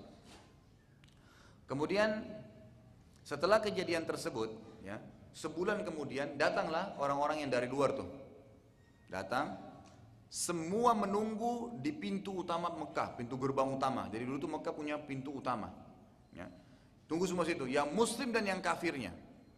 Nanya satu-satu yang datang, apakah kalian pernah lihat terjadi pada bulan satu pada hari tertentu? Semuanya bilang iya. Kami lihat pada malam ini dan malam itu bulan terbelah. Semua bilang saksikan. Setelah terjadi itu apalagi orang Quraisy bilang, oh berarti sihirnya Muhammad sudah menguasai dunia. Tetap nggak mau ngaku gitu loh. Sama banyak orang di, di tengah-tengah kita ini Udah jelas nih, ada orang mati, misalnya mati badannya meletup-meletup atau misalnya mati dalam kondisi mengengaskan, tidak nyaman gitu kan, tidak enak. Peringatan dari Allah. Oh mungkin karena dia begini. Bukan ambil pelajaran enggak. Jadi gini ya Bapak Ibu sekalian perlu tahu, Allah itu hanya memberikan kepada kita sinyal dan kita harus peka dan Allah sudah berikan kita sensor untuk itu. Jadi jangan pernah mimpi semua orang yang kafir matinya badannya rusak. Enggak. Ada orang kafir mati badannya mulus, dikasih balsem. Ada orang yang mati kafir susah, ya kan gitu. Ada yang tidak. Ada juga orang beriman yang mati senyum. Mungkin orang mujahid badannya keluar bau wangi, bisa terjadi. Tapi tidak semua orang muslim mati begitu. Cukup satu. Sekarang itu sudah ada pelajaran. Kalau Anda mungkin belajar pasca sarjana S2, S3 atau mungkin dulu S1 dulu Anda susun skripsi misalnya atau S2 ada tesis, S3 ada disertasi misalnya. Anda susun itu. Maka ada namanya sampel ya, mengambil-ambil sampel-sampel kan. Sekarang kalau saya mau tahu masyarakat Bekasi Barat ini ya mayoritasnya muslim atau tidak atau misalnya apa tradisi mereka. Apakah semua masyarakat saya harus kumpulin baru saya tanya? Enggak. Ambil sampel 10 orang, dua orang, cukup kan? Tanya sepuluh orang tokoh masyarakat panggil siapa? Ini kira-kira di sini mayoritas muslim nggak? Oh iya muslim. Apa tradisi mereka? Oh ini, oh ini. Apa ke, apa yang mereka e, misalnya mayoritas kerjakan nih? Dagangannya apa? Usahanya apa? Itu sudah bisa dikasih gambaran, sudah cukup gitu. Jadi bisa saya satu saja orang soleh mati senyum. Berarti semua orang soleh akan begitu tuh semestinya gitu kan. Kalau satu penyihir mati, kemudian apa gitu kan?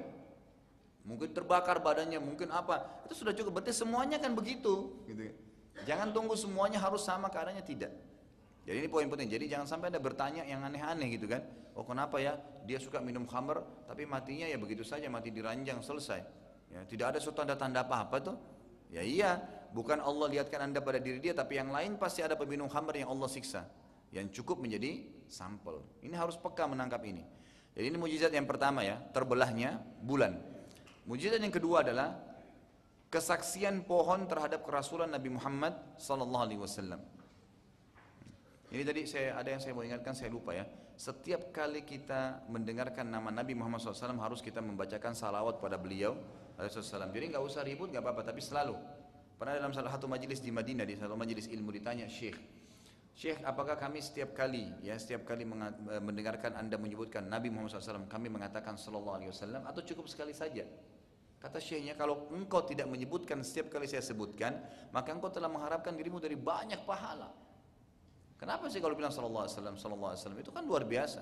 Karena Nabi SAW mengatakan siapa yang memberikan salam kepada aku satu kali, Allah akan memberikan salam kepadanya sepuluh kali. Bagaimana salamnya Allah? Ditambah rahmat buat kita. Tambah rahmat. Ya sampai sebagian ya ulama menjadikan salawat pada Nabi SAW adalah zikir yang utama. Gitu kan? Karena akan dapat kita satu kali zikir salawat Nabi, maka kita akan dapat ya 10 rahmatnya Allah SWT. Tapi jangan berlebihan ya.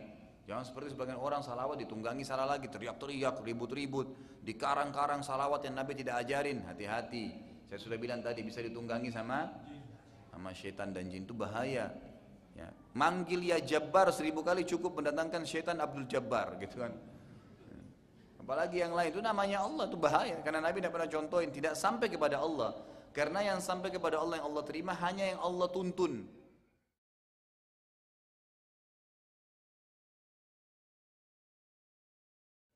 Sekarang Bapak Ibu punya punya perusahaan. Lalu Bapak Ibu minta kepada pegawainya kerjain satu perbuatan. Tolong, minta gini, suruh pembantu di rumah deh, tolong beliin saya ikan di pasar ya. Dia datang dia bawa kentang. Terima nggak? Enggak lah. Kenapa kok nggak beli ikan? Ya saya mau beli kentang, kata pembantunya. Kita marah kan? Loh, Allah ini tanpa permohonan Allah. Allah bilang, kamu kerjain begini ya? Enggak ya Allah, saya mau begini. Loh, kok aneh ini? ya Allah nggak mau terima. Betul lah gitu ya, kurang lebih contohnya. Mudah-mudahan bisa difahami gitu. Jadi pekal dalam ibadah menerima dari wahyu Allah taala. Baik. Ada seorang pegulat dari jazirah Arab yang bernama Rukana. Rukana ini ahli gulat. Tidak pernah dikalahkan dalam gulat. Badannya besar, kekar gitu kan. Kita bisa bayangkan kalau pegulat seperti apa gitu. Orang ini disebutkan orangnya sangat kekar, sangat kuat dan disegani memang. Setiap dia gulat pasti orang kalah. Dia pernah datang ke Mekah jadi secara sengaja gitu datang ke Mekah, kemudian dia mengatur strategi sama orang-orang Quraisy bagaimana mempermalukan Nabi Shallallahu Alaihi Wasallam.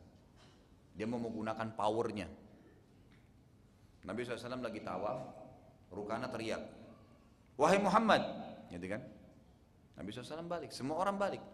Kata Rukana, kalau kau bisa kalahkan saya bergulat, saya akan beriman sama kamu. Dia tahu dia kan punya power di situ. Fisiknya kuat, nggak pernah kalah, gitu kan? Dan memang ini cara yang terbaik dalam pandangan dia secara manusia untuk mengalahkan Nabi Muhammad SAW, mempermalukan depan orang. Kan kalau kalah gulat kan malu gitu kan? Baik. Kata Nabi SAW kaget dia. Nabi mengatakan, baiklah. Dan ini sebuah pelajaran kata para ulama, orang mukmin itu harus kuat fisiknya. Makanya kata Nabi SAW apa? Al-mu'minul qawi khairun wa habbu ilallah min mu'minul dhaif wa fi kullin khair. Orang mukmin yang kuat fisiknya, kuat fikirannya, gitu kan, kuat ya, menghafalnya, ya kuat hatinya, kuat semuanya, ilmunya kuat, argumennya kuat, itu lebih Allah cintai dibandingkan orang mukmin yang lemah. Selalu ngalah enggak deh, saya enggak lemah gitu kan. Ada orang subhanallah diajar untuk ngusir setan atau dirukia gitu kan. Kan diperintahin, ukhruj ya Allah gitu. Keluar gitu kan. Setannya diancam gitu. Dia enggak keluar. Ya ketawa, apalagi ibu-ibu. Kasihan, jangan disuruh keluar gitu. Ada teman saya gitu waktu rukyah itu. Dia bilang, jangan kesian, masa mau disuruh keluar. Bakar setannya, masa mau dibakar gitu. Bakar memang siksa musuh kita. Allah sudah mengatakan setan itu musuh, dibakar memang disiksa memang dia gitu kan. Ada kita letakkan posisi masing-masing, jadi nggak boleh salah gitu. Baik. Rukana bilang, baiklah, gitu kan tantang. Nabi SAW ini memang terkenal memiliki fisik yang luar biasa kan. Nabi SAW itu semua nabi diberikan kekuatan 10 orang laki-laki normal. Jadi semua nabi, semua nabi memang Allah sudah berikan kelebihan itu sehingga mereka bisa membela diri mereka sendiri. Dan memang sisi lain Nabi SAW itu kekar sekali tubuhnya. Nabi SAW itu punya badan yang berotot, dadanya bidang, pundaknya lebar, perutnya terus seperti batu yang keras. Memang Nabi SAW kekar gitu kan. Dan beliau ditantang oleh Rukana dan Nabi SAW ini paling senang menyuruh sahabatnya untuk memang berlatih. Nanti kita pelajari insya Allah di Madinah itu, itu Nabi SAW paling tiap hari ya, tiap hari Nabi SAW melatih sahabatnya untuk biasa militer.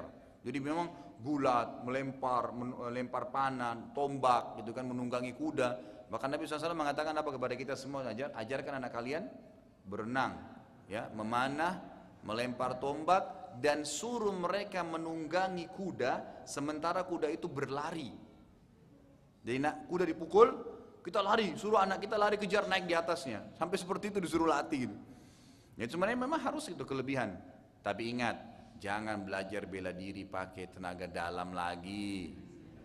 Normal-normal saja nggak apa-apa, gitu kan. Biasa yang tidak ada tenaga-tenaga dalamnya. Itu semua orang yang tenaga dalam, semua Allah begitu dirukia muntah-muntah sebab ternyata banyak jinnya. Hati-hati ya, ini perlu diperbaiki. Dan juga jangan tersinggung niatnya untuk kebaikan, ya. Baik. Kemudian Rukana ini menantang, wahai Muhammad, ayah saya mau tantang kamu. Dia kaget dan orang-orang Quraisy pikir Nabi akan tolak gitu kan. Langsung, karena ini ini ini bukan pegulat biasa ini, sama dengan pegulat internasional datang, tiba-tiba datang ke masjid ini tantang bapak, ayo gulat sama saya siapa yang bisa gitu kan. Ini nggak nantang langsung, hai Muhammad saya mau gulat sama. Kalau kau menang saya beriman, taruhannya itu. Kata Nabi SAW baiklah. Subhanallah. Begitu gulat berapa gerakan Rukana kalah. Baru Rukana ini nggak pernah kalah gitu kan. Begitu gerakan kalah di depan orang. Ter, ini kalahnya ini kata sebagian ulama menjelaskan tentang riwayat ini itu bukan cuma kalah biasa memang dipegang sama Nabi SAW dijatuhkan di tanah dan tidak bisa bergerak dia bilang sekali lagi hai Muhammad baik gulat lagi kalah lagi sampai 10 kali kalah terus tidak pernah kalah, tidak pernah menang. 10 kali ya, itu bukannya. Dan Nabi tidak pernah dikalahin satu kali pun gitu. Dan itu akan membuat orang Quraisy ternyata, oh Muhammad ternyata orangnya bukan sembarangan nih gitu kan. Kalau kita mungkin lihat orang selalu diam, tiba-tiba dia berantem dengan satu orang, dia keluarin banyak ilmu bela dirinya jago. Oh ternyata luar biasa, orang jadi segan kan gitu. Malah Allah mengangkat Nabi Muhammad SAW gitu kan. Akhirnya setelah itu Rukana dilepas. Oke lepaskan saya Muhammad, saya mengaku kalah. Langsung dia menyingkir, lalu dia, karena memang tujuannya bukan mau beriman. Memang dia nggak mau beriman, dia hanya mau mempermalukan Nabi SAW. Gitu kan? Nah langsung dia bilang apa? Wahai Muhammad, saya tidak akan beriman sama kamu sampai ditunjuk ada satu pohon kurma. Pohon ini bicara. Bayangin tuh. Tadi kan tantangan pertama gulat, udah kalah. Mesti kan dia bilang kalau saya kalah, saya beriman, kan gitu. Atau sebagai kalau kau menang, saya beriman. Sudah jelas dia kalah kan? Mestinya kan dia beriman. Dasarnya orang kafir. Enggak Muhammad, saya tidak akan beriman. Sampai mustahil ya, pohon ini bicara. Apa yang terjadi Bapak Ibu sekalian? Subhanallah, tiba-tiba pohon itu bicara. Pohon itu bilang, ashad. Pohon itu, orang Quraisy semua tahu, lihat itu. Ashadu an la ilaha illallah wa anna Muhammad Rasulullah. Pohon bicara. Itu orang Quraisy semua terpelanga lihat pohon itu bicara, tidak pernah bicara sebelumnya, nggak mungkin, nggak bisa diakal. Tapi ngomong pohon itu. Itu riwayat yang sahih. Semua waktu itu sahabat makin kuat imannya dengan dua kejadian ini. Bulan terbelah berapa waktu lalu, Rukana datang lagi nantang, kejadian lagi sama. Dikalahin sama Nabi SAW, maka makin, kan kalau pemimpin kita misalnya tiba-tiba menang, kita kan tambah semangat ya. Nah ini menang Nabi SAW bergulat. Kemudian pohon disuruh bicara, bicara lagi pohon. Habis, terus mau minta apa lagi gitu. Mungkin kalau dia minta kata sebagian ulama, dia minta mungkin tanah bicara, tanah akan bicara, gitu kan? Karena Nabi SAW sudah pernah disebutkan dalam hadis Bukhari yang lain kan, waktu beliau sedang apa namanya, sedang berdakwah, apa sedang jalan ke Gua Hira waktu itu, kan gitu. Waktu beliau sedang kan beliau uh, sering dengar ada Assalamualaikum ya Rasulullah. Selalu ada ucapan itu kan. Nabi SAW tidak tahu suara apa itu, karena beliau sendiri jalan ke Gua Hira. Beliau tidak hiraukan dan beliau belum tahu belum belum betul itu belum jadi rasul. Ya masih dalam proses Eh, sering gua nginap di gua Hira namanya khalwa menyendirikan diri kemudian ya datang nanti Jibril AS menurunkan ikra bismillahirrahmanirrahim tapi Nabi SAW setelah hijrah ke Madinah bertanya kepada Jibril wahai Jibril waktu saya dulu di Madinah atau di Mekah sering kalau saya ke gua Hira dengar assalamualaikum ya Rasulullah suara dari mana itu? Kata Jibril AS itu batu dan pohon yang memberikan salam kepada anda. Gitu kan? Jadi itu kuasa Allah SWT makanya yang saya bahasakan Bapak Ibu sekalian.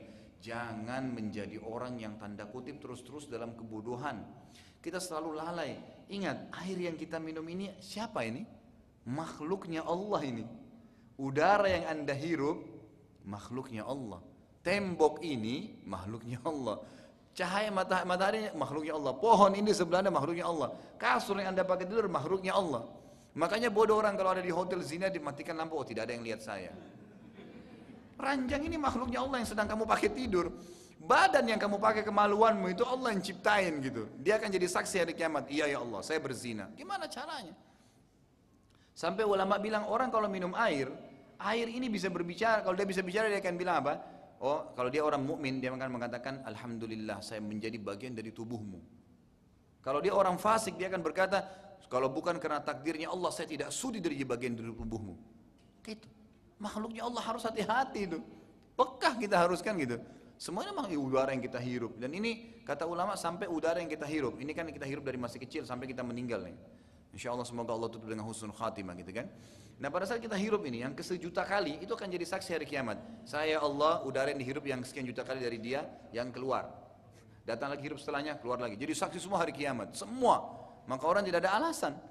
Mata kita akan bicara, iya ya Allah, dia lihat ini, ini, ini, semua. Sampai dalam hadis dikatakan, tidak ada orang yang sulit ya eh, hisapnya hari kiamat kecuali orang yang suka membangkang ini kamu lakukan, tidak ya Allah. Ini tidak ya Allah. Semua ditolak semua. Malaikat, saya tidak percaya malaikat. Baik. Kata Nabi SAW lalu Allah mengatakan siapa yang kau percaya? Dia bilang diri saya sendiri. Membang Allah ini hari kiamat dia masih bisa membangkang gitu kan. Nah Allah mengatakan baiklah dikunci. Kata Nabi SAW dikunci mulutnya Lalu dibuat oleh Allah semua bicara anggota tubuhnya. Matanya bilang iya ya Allah. Semua riwayatnya dari pertama dia lihat haram di tempat ini. Semua dikasih kesaksian. Kupingnya ngomong iya ya Allah saya dengar. Ya semua ngomong. Tangannya ngomong iya saya pegang. Kemaluannya iya ya Allah saya lakukan. Perutnya mengatakan iya saya makan. Tenggorokannya bilang iya saya telan. Kakinya bilang iya. Semua kasih saksi. Sudah semua dikasih saksi riwayat hidupnya lengkap. Tat, dibuka mulutnya. Lalu dia ngomong. Lima syahidtum alaina. Dalam Al-Quran dikatakan kan. Lima syaitu mana? Kenapa? Dia bicara sama diri sendiri. Kenapa? Karena ini malah jadi saksi buat diri sendiri. Saya kan tadi bela kalian gitu. Apa kata tubuh-tubuhnya? Antakan Allah ini keajaiban hari kiamat ya. Keajaiban luar biasa terjadi. Tubuhnya bicara sama dia. Dia bisa lihat tangannya ngomong. Tangannya hati-hati yang biasa kita gerak-gerakin. Ini saksi loh. Hati-hati jangan sembarang pegang Quran. Dia akan jadi saksi hari kiamat. Pegang yang haram dia akan jadi saksi hari kiamat. Maka hati-hati dengan ini semua peka gitu kan. Mereka mengatakan apa? Antakanallahu alladhi antaka kulla syai. Allahu akbar, ya. Kami dibuat bicara oleh Allah, kan? Zat yang membuat semua bisa berbicara. Ini bukan hal yang biasa gitu ya, hal yang besar. Baik. Nah, jadi itu tadi adalah salah satu dari ya, keajaiban yang terjadi di zaman Nabi SAW. Nanti akan ada banyak mujizat Nabi SAW ya. Karena ini sirah akan panjang sekali. Termasuk di Madinah nanti akan ada juga pohon yang menangis gitu kan. Ada apa namanya uh, unta yang marah kemudian tiba-tiba jadi tenang gitu kan dengan Nabi SAW ada makanan yang disentuh oleh Nabi SAW jadi banyak gitu kan. Dari jari beliau pernah keluar air yang mengalir. Banyak sekali mujizat Nabi SAW jadi banyak umat Islam yang tidak tahu itu. Mereka cuma tahu mujizat Nabi adalah Al-Quran. Mereka tahu Nabi Isa bisa yang menyembuhkan orang tuli, orang buta. Tapi mereka tidak tahu Nabi SAW juga menyembuhkan penyakit. Jadi banyak mujizat Nabi SAW kalau kita hitung-hitung itu tidak kurang dari 30 mujizat Nabi SAW ada sebuah buku saya sarankan anda beli judulnya Sahih Mujizat Nabi. Itu terbitan Pustaka Tazkiyah kalau nggak salah ya. Ini juga salah satu buku yang sering saya bawa ya di pengajian-pengajian saya saya anjurkan untuk dimiliki gitu supaya anda baca bagaimana mujizat Nabi SAW yang menguatkan risalah beliau alaihi salatu wassalam.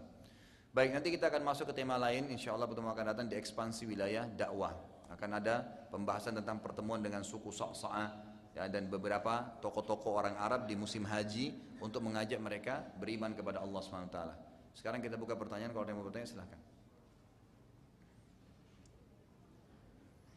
Ya, silahkan Pak. Assalamualaikum Ibu-ibu di belakang kalau sulit maka bisa anu aja tulis aja di kertas ya. Hmm, silakan Pak. Saya mau tanya mengenai sholat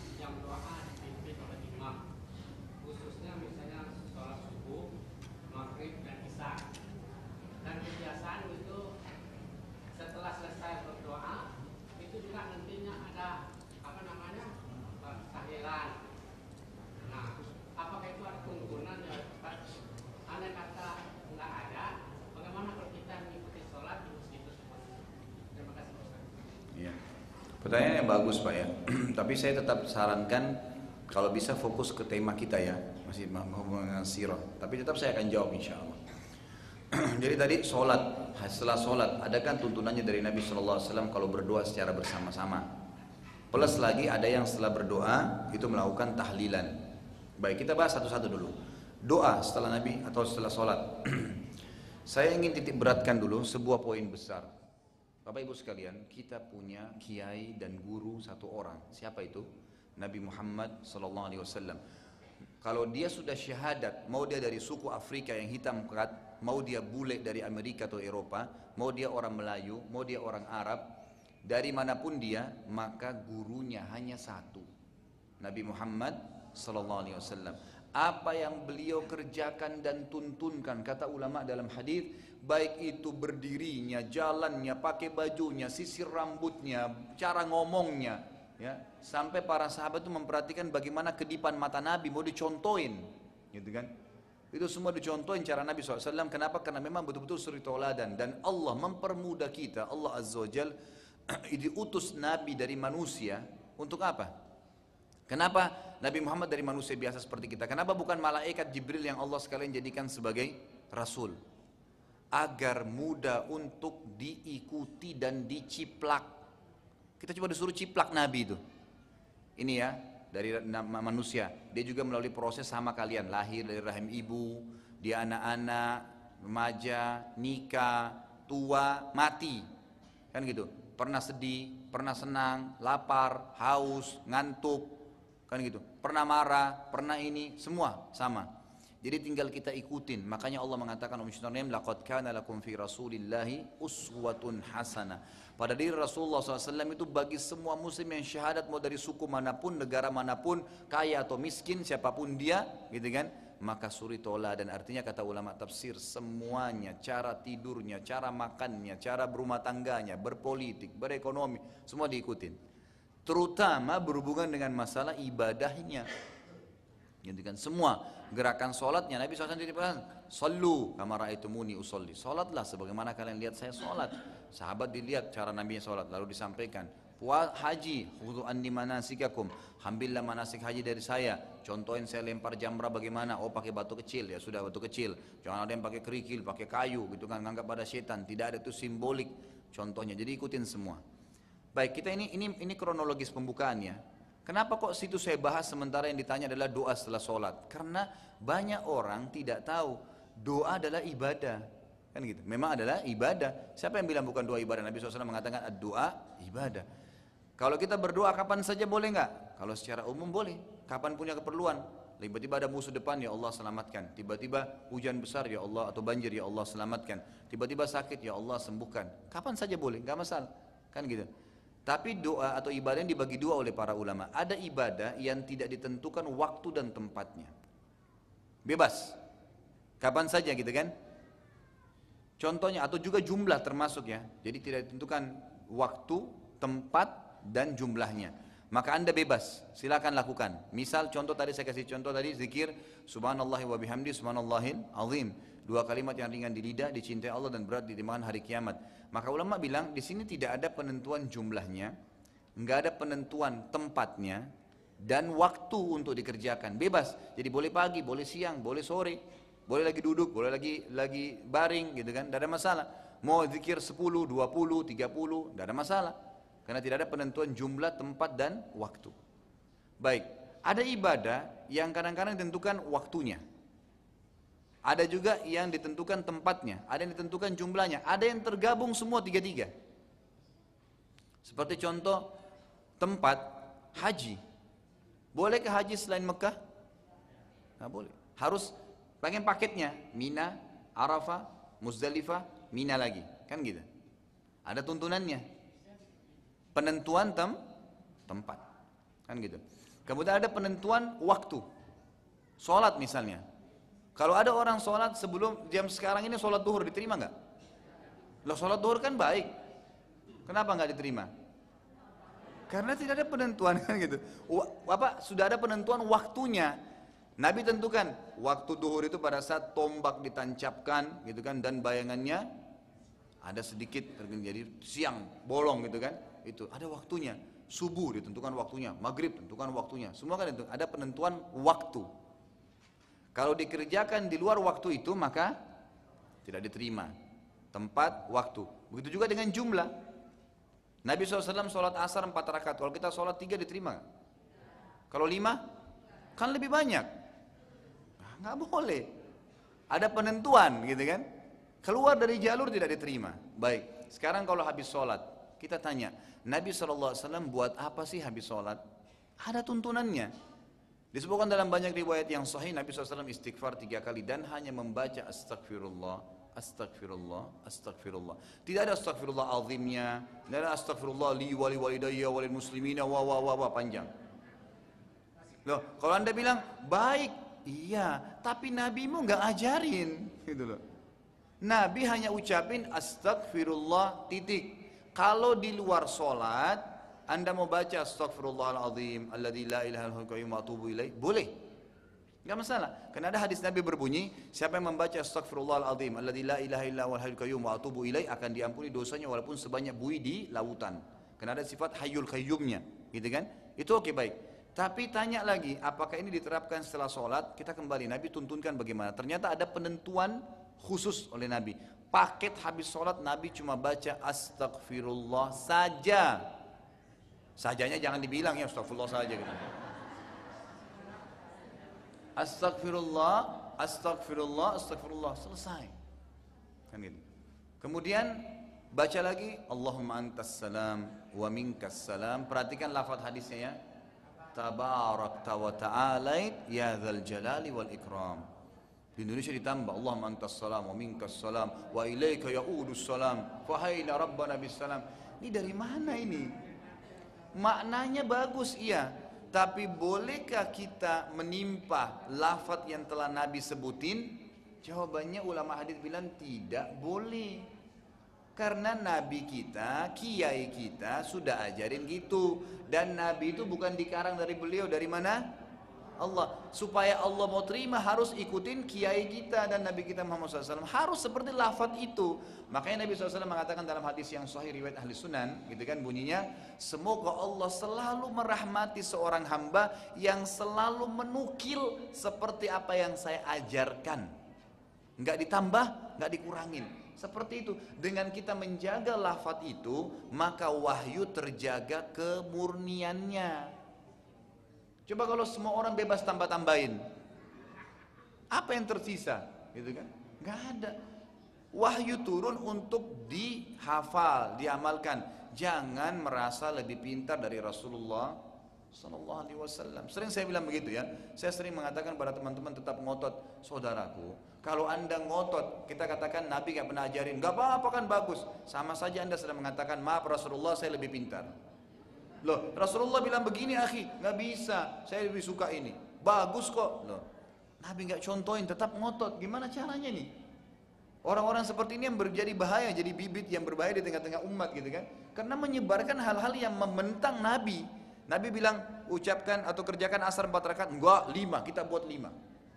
Kan yang penting waktu asar. Loh, Nabi ya contohin empat kok gimana? Sama lafaz zikir, sama ayat Quran. Jangan dianggap remeh ya, gitu kan? Beda kalau doa, kita doa nih, menyampaikan kita lagi sakit. Allah seorang sakit apa gitu kan? Dia berdoa ya Allah sembuhin penyakit saya ini disebut. Itu beda.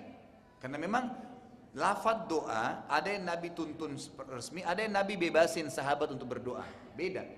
Kalau ini enggak, gitu kan? Kemudian juga Nabi SAW mengatakan Allahumma la mani alima a'tait wa la mu'ti lima manat wala yanfa'u zal jaddu minkal jadd. Jadi perhatikan ya, di Indonesia ada juga tambahnya tuh. Allahumma la mani lima atait wala mu'ti lima wala raddan lima qadait. Kata-kata wala raddan lima qadait tidak ada hadisnya. Tapi yang ada adalah langsung wala yanfa'u zal jaddu minkal jadd. Allah alam ini yang saya ketahui gitu kan. Kemudian ada juga halabat Nabi mengatakan Allahumma inni ala dzikrika wa syukrika wa husni ibadatik. Allahumma ajirna minan nar dibaca, dibaca sampai tujuh kali. Ini kan perintahnya. Kemudian ada lagi Tuntunan Nabi SAW habis sholat apalagi ya? Cukupkah itu? Oh ternyata Nabi SAW sebutin juga Siapa yang tidak meninggalkan ayat kursi setelah sholat lima waktu Maka tidak ada yang menghalangi antara dia dan surga kecuali kematian. Berarti disuruh baca ayat kursi. Baik ada tuntunannya. Kemudian Nabi SAW memerintahkan juga kepada sahabat-sahabat untuk membaca Al-Ikhlas, Al-Falaq, An-Nas. Kalau di waktu subuh dan waktu maghrib boleh membaca tiga-tiga kali kalau di waktu sholat rubaiyah empat rakaat duhur, asar dan isya beliau baca hanya sekali sekali. Kalau mau baca, saya mau baca 10 kali al-ikhlas. Baca tapi jangan dipaket zikir habis sholat. Karena habis sholat ada paket ajaran Nabi SAW. Jangan ditambah. Nabi sudah tentuin soalnya. Kan? Penentuan jumlah waktu Kan gitu, tidak boleh diubah-ubah. Sudah jelas penentuannya gitu kan. Sama setelah itu membaca subhanallah berapa? 33. Baca 34 habis sholat, mohon maaf, melanggar sunnah Nabi. Oh kalau saya lalai, makanya jangan lalai, peka. Syaitan memang buat kita lalai, baca subhanallah, subhanallah. Hitung, pakai akal sehat kita. Kita dalam Islam disuruh melatih otak kita biasa menghafal. Subhanallah. Jangan, ah subhanallah saya lupa ya. Syaitan buat lupa benar. Enggak, subhanallah. subhanallah. 33, hitung 33. Walaupun insya Allah umur anda 90 anda bisa hitung insya Allah. 33, tepat. Nabi perintah 33, tegas. Gitu kan? Sudah selesai. Alhamdulillah 33. Allahu Akbar yang punya dua lafad. Memang ada hadisnya. Nabi SAW pernah baca 33, pernah baca 34. Itu dua-dua hadis yang sahih. Ini baca. Kemudian kata Nabi SAW, siapa yang membaca habis sholat, subhanallah 33, alhamdulillah 3, Allah Akbar 33, dan lain dikatakan 34, lalu dia genapkan dengan membaca la ilaha illallah wahdahu la syarikalah, laul mulku wa laul wa huwa ala kulli syai'in qadir, tidak ada yuhyi wa yumitnya.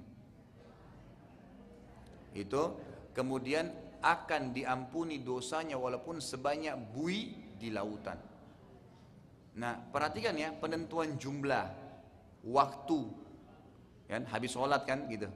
Tempatnya orang habis sholat itu tentukan semua tidak boleh. Baik setelah itu adakah ajaran Nabi yang lain? Belum pernah ada hadis yang menyebutkan ada lagi paket bacaan setelah itu. Kecuali itu ya. Baik pertanyaan kalau saya mau berdoa habis sholat. Tanya Nabi SAW pernah nggak berdoa habis sholat lima waktu?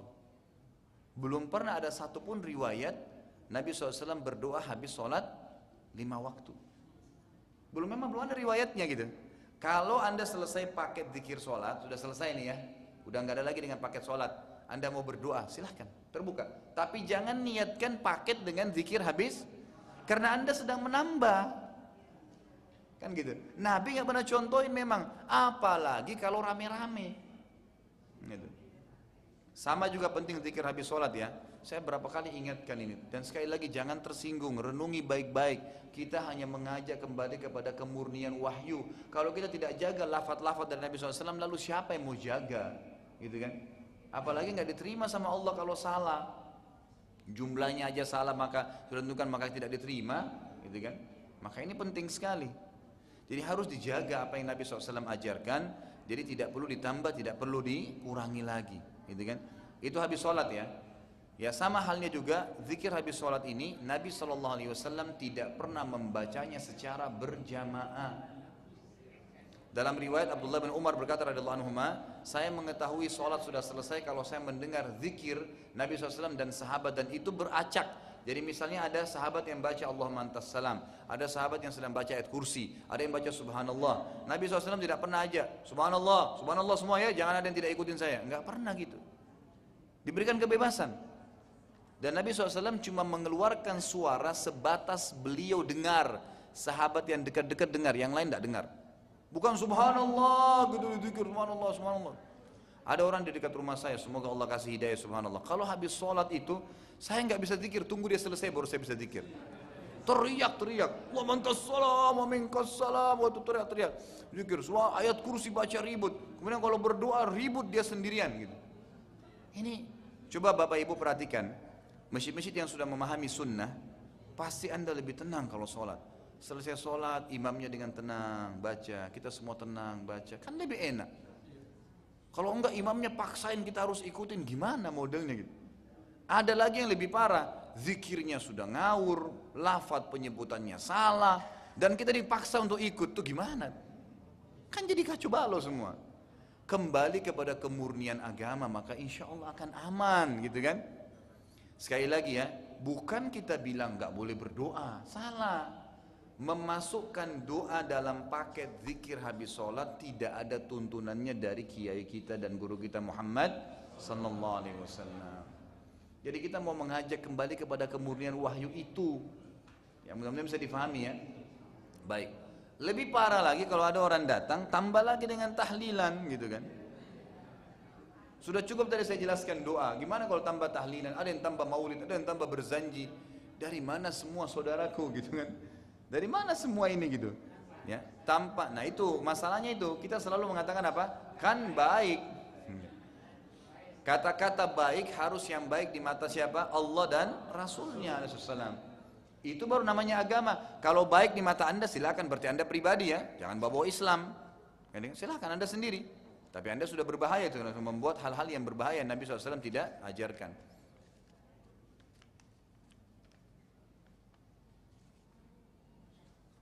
Baik, ada pertanyaan lagi.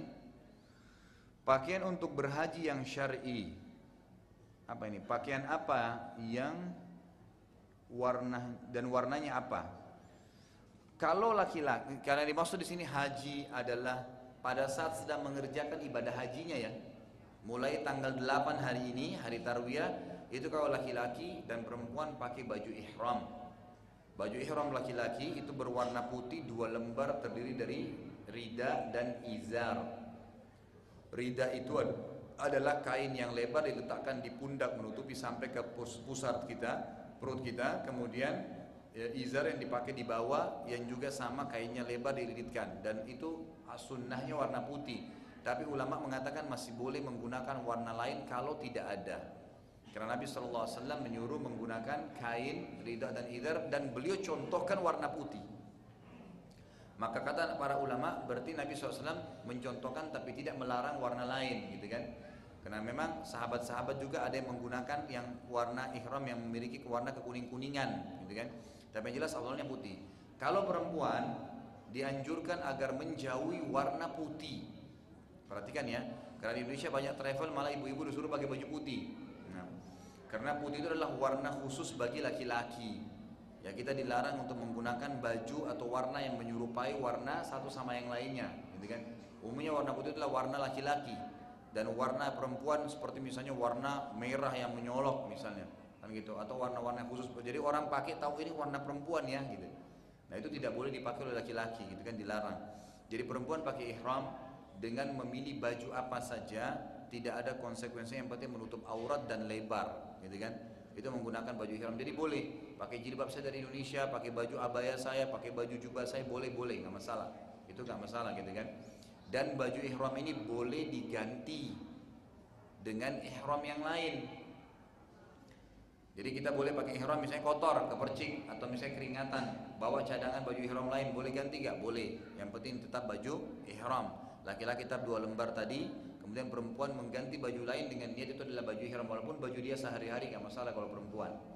Dan yang penting adalah bagi laki-laki tidak boleh pada saat sudah niat, sudah niat di mikot tempat niatnya itu dan pakai baju ihram. Jadi kalau belum niat nggak masalah. Walaupun dia sudah pakai baju ihram ya. Kalau sudah niat tidak boleh lagi menggunakan selain baju ihramnya. Nggak boleh ada celana dalam, nggak boleh ada baju kaos dalam, nggak boleh ada tutup kepala kopiah nggak boleh ada alas kaki sepatu yang menutup kaki ya. Kalau sendal boleh. Kan gitu. Sebagaimana sabda Nabi SAW orang yang ihram tidak boleh menutup kepalanya tidak boleh pakai surban nggak boleh pakai sepatu gitu kan. Tapi dia pakai sendal dan tidak boleh menggunakan pakaian yang terjahit. Kan gitu. Jadi tidak boleh menggunakan pakaian yang berjahit. Jadi memang pakaiannya itu kalau baju ihram bagi laki-laki ya ini saya bicara laki ibu-ibu nggak masalah bagi laki-laki maka ibu-ibu tidak tidak apa-apa pakai pakaian dalam. Jangan lagi bilang oh tadi Ustaz bilang ini untuk laki-laki. Ibu-ibu semua pakai pakaian dalam, pakainya seperti biasa. Laki-laki saja, gitu kan? Sekali lagi, laki-laki saja. Ya. Kalau di Bekasi Barat ini ada bahasa khusus saya pakai bahasa itu gitu. Supaya nggak salah paham. Karena biasa gitu ya di pengajian itu seakan-akan sudah ngangguk paham ternyata dibawa pemahaman yang salah gitu. Pernah ada satu murid saya gitu kan saya tidak katakan bapak ibu murid saya tidak, tapi ini memang orang yang rutin ikut di pengajian saya gitu. Kemudian dia lagi kumpul-kumpul sama teman-teman murid yang lain. Saya buka kelas di kantor waktu itu. Jadi tiap hari mereka hadir. Saya ngajarin mereka hadis gitu. Jadi tiap hari seperti orang kuliah. Terus lagi saya lagi tidak ada, lagi lagi kumpul-kumpul. Terus ada orang yang sendawa, ngeluarin angin, gitu kan. Terus orang ini bilang, ya murid saya ini bilang alhamdulillah. Tiba-tiba ada satu yang bilang yarhamkallah. Loh, yang lain semua ini memang ini yang bilang yarhamkallah belum lama ikut, gitu kan. Terus yang lain bilang, "Loh, dari mana? Kok ente ngomong gitu?" gitu kan. Ustadz Khalid yang bilang. Begitu dibilang Ustadz Khalid semua diam. ini berarti ada hadisnya gitu. Begini gitu. Semua diam dan tidak ada yang berani nanya saya waktu itu. Ini saya ngasuk ngantor setelah seminggu mungkin gitu kan. Kemudian ada yang masuk kantor saya langsung bilang, "Ustadz, mohon maaf, Tadi si fulan ini atau beberapa waktu lalu sempat bilang kalau sendawa katanya Ustaz tadi bilang kalau alhamdulillah bilang alhamdulillah jauh juga rahmatullah. Siapa yang bilang itu? Si fulan, panggil sini. Saya sidang di depan rame-rame. Kapan pernah saya bilang seperti itu? Ah, kayaknya. Loh jangan kayaknya. Nggak boleh. Itu salah itu. Nanti saya akan-akan saya ajarin salah tidak. Mengatakan yarhamkallah dalam hadis hanya kalau bersin. Masa setiap orang alhamdulillah semua kita bilang yarhamkallah gitu kan? Begitu ada orang dapat duit, alhamdulillah yarhamkallah. Nggak bisa. Ya. Hanya bersin titik, nggak boleh ditambah, nggak boleh dikurangin. Nah, itu penting untuk diketahui. Jadi saya tekankan yang tidak memakai pakaian dalam hanya laki-laki, ibu-ibu. Ya. Jadi perempuan boleh pakai semua, bahkan dianjurkan untuk lebih tertutup, gitu kan? Laki-laki tidak boleh. Bapak-bapak penting ya. Karena saya dapatkan beberapa travel, bapak-bapaknya itu malah disuruh dikasih baju kaos, alasannya tidak dijahit, lalu dipakai. Nggak boleh. Dia berjahit atau tidak nggak boleh lagi. Karena lafaz hadisnya adalah disuruh pakai izar dan rida saja. Dan izar dan rida tidak boleh terjahit, itulah baju ihramnya. Pakaian lain sudah tidak boleh dipakai karena tidak boleh pakai surban, nggak boleh pakai pakaian lain gitu kan. Walaupun tidak dijahit. Nah, ini penting ya. Jadi kurang lebih seperti masalah pakaian haji ini. Masih ada lagi? Waalaikumsalam.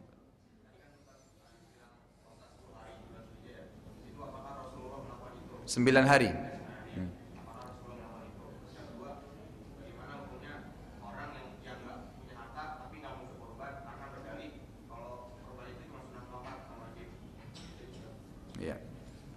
Jadi dari mana dalilnya? Tadi Ustadz mengatakan puasa 9 hari, bukan 10 hari ya. Karena hari ke-10-nya itu hari Idul Adha, malah haram puasa. Ada lima hari sepanjang tahun kita haram puasa ya, nggak boleh. Dua hari raya, Idul Adha, Idul Fitri, dan tiga hari hari tasyrik.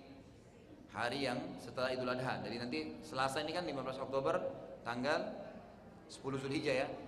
Rabu, Kamis, Jumat nggak boleh puasa termasuk teman-teman kita yang biasa puasa ayyamul bid itu khusus Zulhijjah pula puasanya mulai tanggal 14, 15, 16 bukan 13 lagi karena 13 nya termasuk hari tasyrik. Ada hadis yang melarang itu. Baik.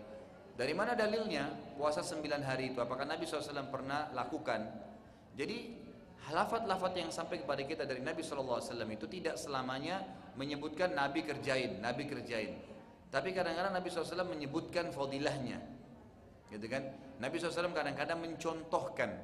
Nabi SAW kadang-kadang mengingatkan sahabat gitu kan tentang perilaku yang salah. Maka itu jadi hukum semua jadi hukum semua. Khusus masalah ya seperti misalnya kalau kita tanya apakah Nabi SAW ya pernah mencontohkan ya eh, apa namanya misalnya eh, apa ya contoh umum. Misalnya kalau Nabi SAW pernah nggak mencontohkan yang Nabi sebutin lafadznya ya? Seperti misal subhanallah wa bihamdi azim tadi.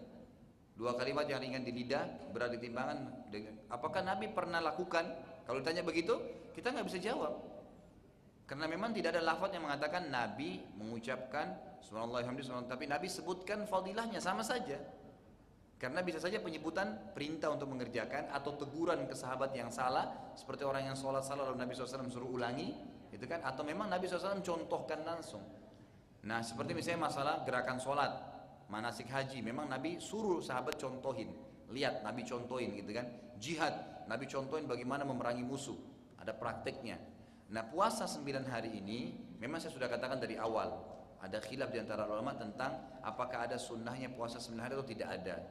Saya termasuk berpegang pada pendapat ulama yang mengatakan ada karena dalilnya jelas dalam dua hadis Bukhari tadi. Kalau teman-teman yang mengatakan tidak ada puasa 9 hari itu termasuk perbuatan yang tidak pernah Nabi contohkan. Jadi kalau ditanya apakah Nabi pernah kerjakan, memang tidak. Tidak semua ibadah seperti itu kan. Ada tadi saya katakan fadilah.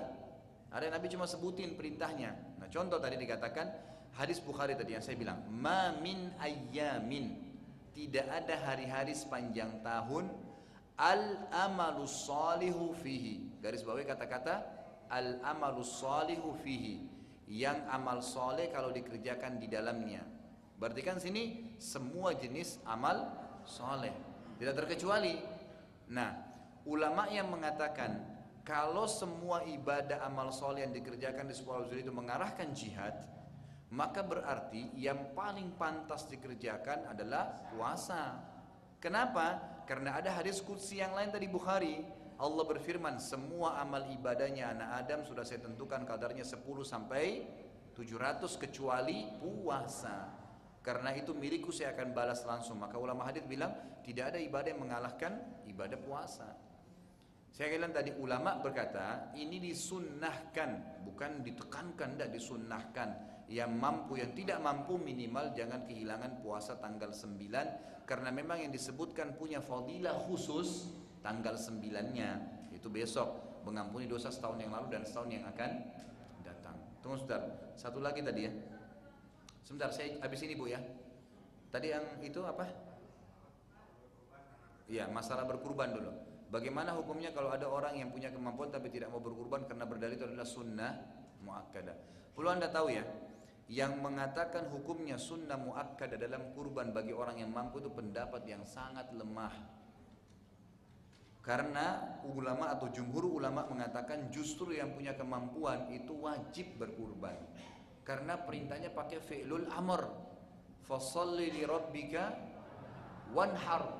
Kata-kata wanhar dalam bahasa Arab itu Bapak Ibu sekalian namanya fi'lul madhi. Kata kerja yang sudah lampau. Ada fi'l mudhari, kata kerja yang sedang terjadi. Ada fi'lul amr, kata perintah. Semua yang berhubungan dengan kata perintah maka hukumnya wajib dalam agama kita. Gitu kan? Fasalli salatlah di rabbika. Untuk Tuhanmu nggak boleh salat selain kepada Allah. Wanhar dan berkurbanlah. Maka ulama mengatakan fi'lul amr kata perintah. Makanya jumhur mengatakan itu wajib. Juga dari sini beranjak ulama juga sebagian besar mengatakan sholat idul adha itu hukumnya wajib bukan lagi sunnah Makanya kalau saya kalau saya ngajar ya pribadi, saya banyak lebih peka mengambil pendapat-pendapat yang seperti ini agar umat tidak tidak tidak menganggap remeh gitu loh, Bapak Ibu sekalian ya. Khusus sholat Idul Adha dan Idul Fitri itu dalam hadis Bukhari dikatakan Nabi SAW mengajak semuanya keluar laki-laki, perempuan, anak-anak, orang tua disuruh semua keluar ke musola, ke lapangan walaupun wanita yang sedang haid dan nifas Bila mereka tidak bisa ikut sholat, mereka minimal mendengarkan khutbahnya. Maka ini ulama bilang berarti termasuk sholat-sholat wajib selain lima waktu sholat, selain subuh, duhur, asar, maghrib, isya ada sholat Jumat kan? Dan ada sholat dua hari raya Idul Fitri. Ada juga sholat jenazah itu wajib, tapi sifatnya wajib kifayah atau fardu kifayah. Kalau sudah ada yang kerjain, yang lain gugur.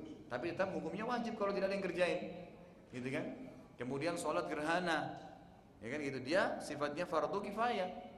Kalau ada gerhana terjadi nggak ada yang sholat, maka itu harus ada yang sholat. Dan Nabi SAW mengatakan kalau kalian lihat gerhana, sholatlah, bertasbihlah, bersodakalah. Ada kata-kata perintah, fil amr, sholatlah. Maka sifatnya ulama bilang fardu kifayah. Kalau sudah ada yang kerjain, maka yang lain gugur gitu kan. Itu contoh-contohnya. Jadi perlu difahami ya bahwasanya berdosa orang Allah alam dalam pendapat yang paling kuat kalau punya kemampuan lalu tidak berkurban. Lagian dari sisi lain gitu kan. Kalau seandainya Anda mengatakan sunnah muakkadah, kenapa harus pelit dengan Allah gitu? Orang setahun sekali berkurban. Saya tidak habis pikir tuh kalau ada orang punya kemampuan tidak mau berkurban. Subhanallah gitu kan. Ini baru disuruh kurban, beli sapi atau beli kambing. Bagaimana kalau disuruh jihad orang begini? Disuruh dia yang tumpahin darahnya, bukan hewan kurban. Itu mustahil dia mau ikut gitu kan. Atau apalagi dalinya maka semestinya harus berkurban. Fadilahnya sangat besar, pahalanya sangat besar. Itu kan pahala kurban itu ulama mengatakan banyak. Niat membelinya sudah pahala. Mengeluarkan uang beli hewannya sedekah. Hewan yang dibeli pada saat disembeli sunnah. Apa namanya? Perintah, gitu kan? Makan dagingnya ibadah. Membagikannya sedekah. Banyak sekali perintetan pahalanya itu. Itu kurban itu bukan cuma biasa, sama sholat, wudhunya pahala, melangkah ke masjidnya pahala, tutup auratnya pahala, hadap kiblat pahala, kan semua perintah. Sholat gerakannya takbir pahala, ruku pahala, itidal pahala, sampai salam, bacaannya juga pahala, semua pahala. Maka semua sisinya ada sisi pahala, makanya sangat sayang ya kalau ada teman-teman kita yang mampu dan tidak mau berkurban gitu kan. Jadi sentuhlah hati anda untuk bisa berkurban di jalan Allah Subhanahu Wa Taala. Ya, sebagai Waalaikumsalam kata.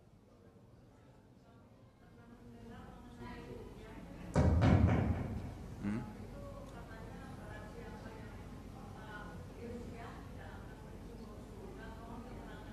Baik.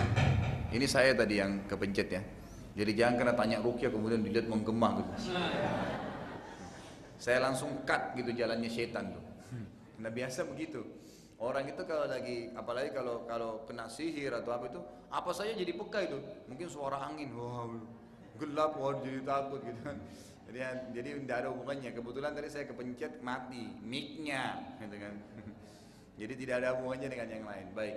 Ada hadis tadi yang pertanyaan bagus masalah rukyah. Ada hadis Nabi SAW yang berbunyi, gitu kan?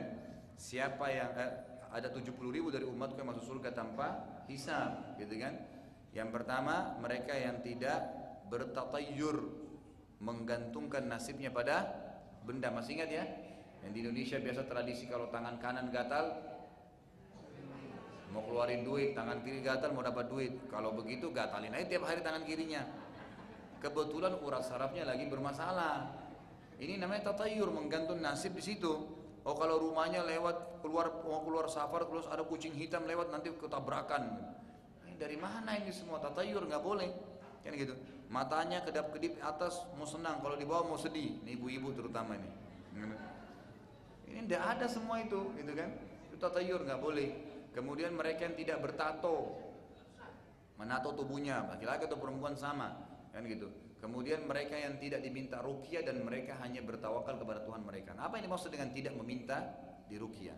Ulama berbeda pendapat. Pendapat yang paling kuat Allah alam yang dimaksud adalah rukyah yang tidak syar'i. Rukyah yang tidak syar'i karena rukyah itu adalah membacakan sesuatu kepada orang yang sedang butuh. Itu makna definisinya ya. Kalau kita katakan rukyah saja, berarti itu terjemahannya. Tapi kalau kita bilang rukyah syar'iyah, ada syar'inya, berarti menggunakan ayat-ayat Al-Quran. Berarti ada rukyah yang tidak syar'i. Kan gitu.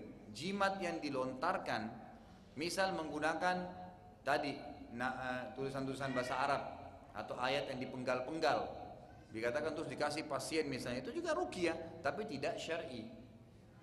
Nah ini pendapat paling kuat. Jadi orang yang minta ya rukyah yang tidak minta di rukyah yang tidak syar'i gitu loh. Tapi kalau dia minta rukyah syar'i maka beda.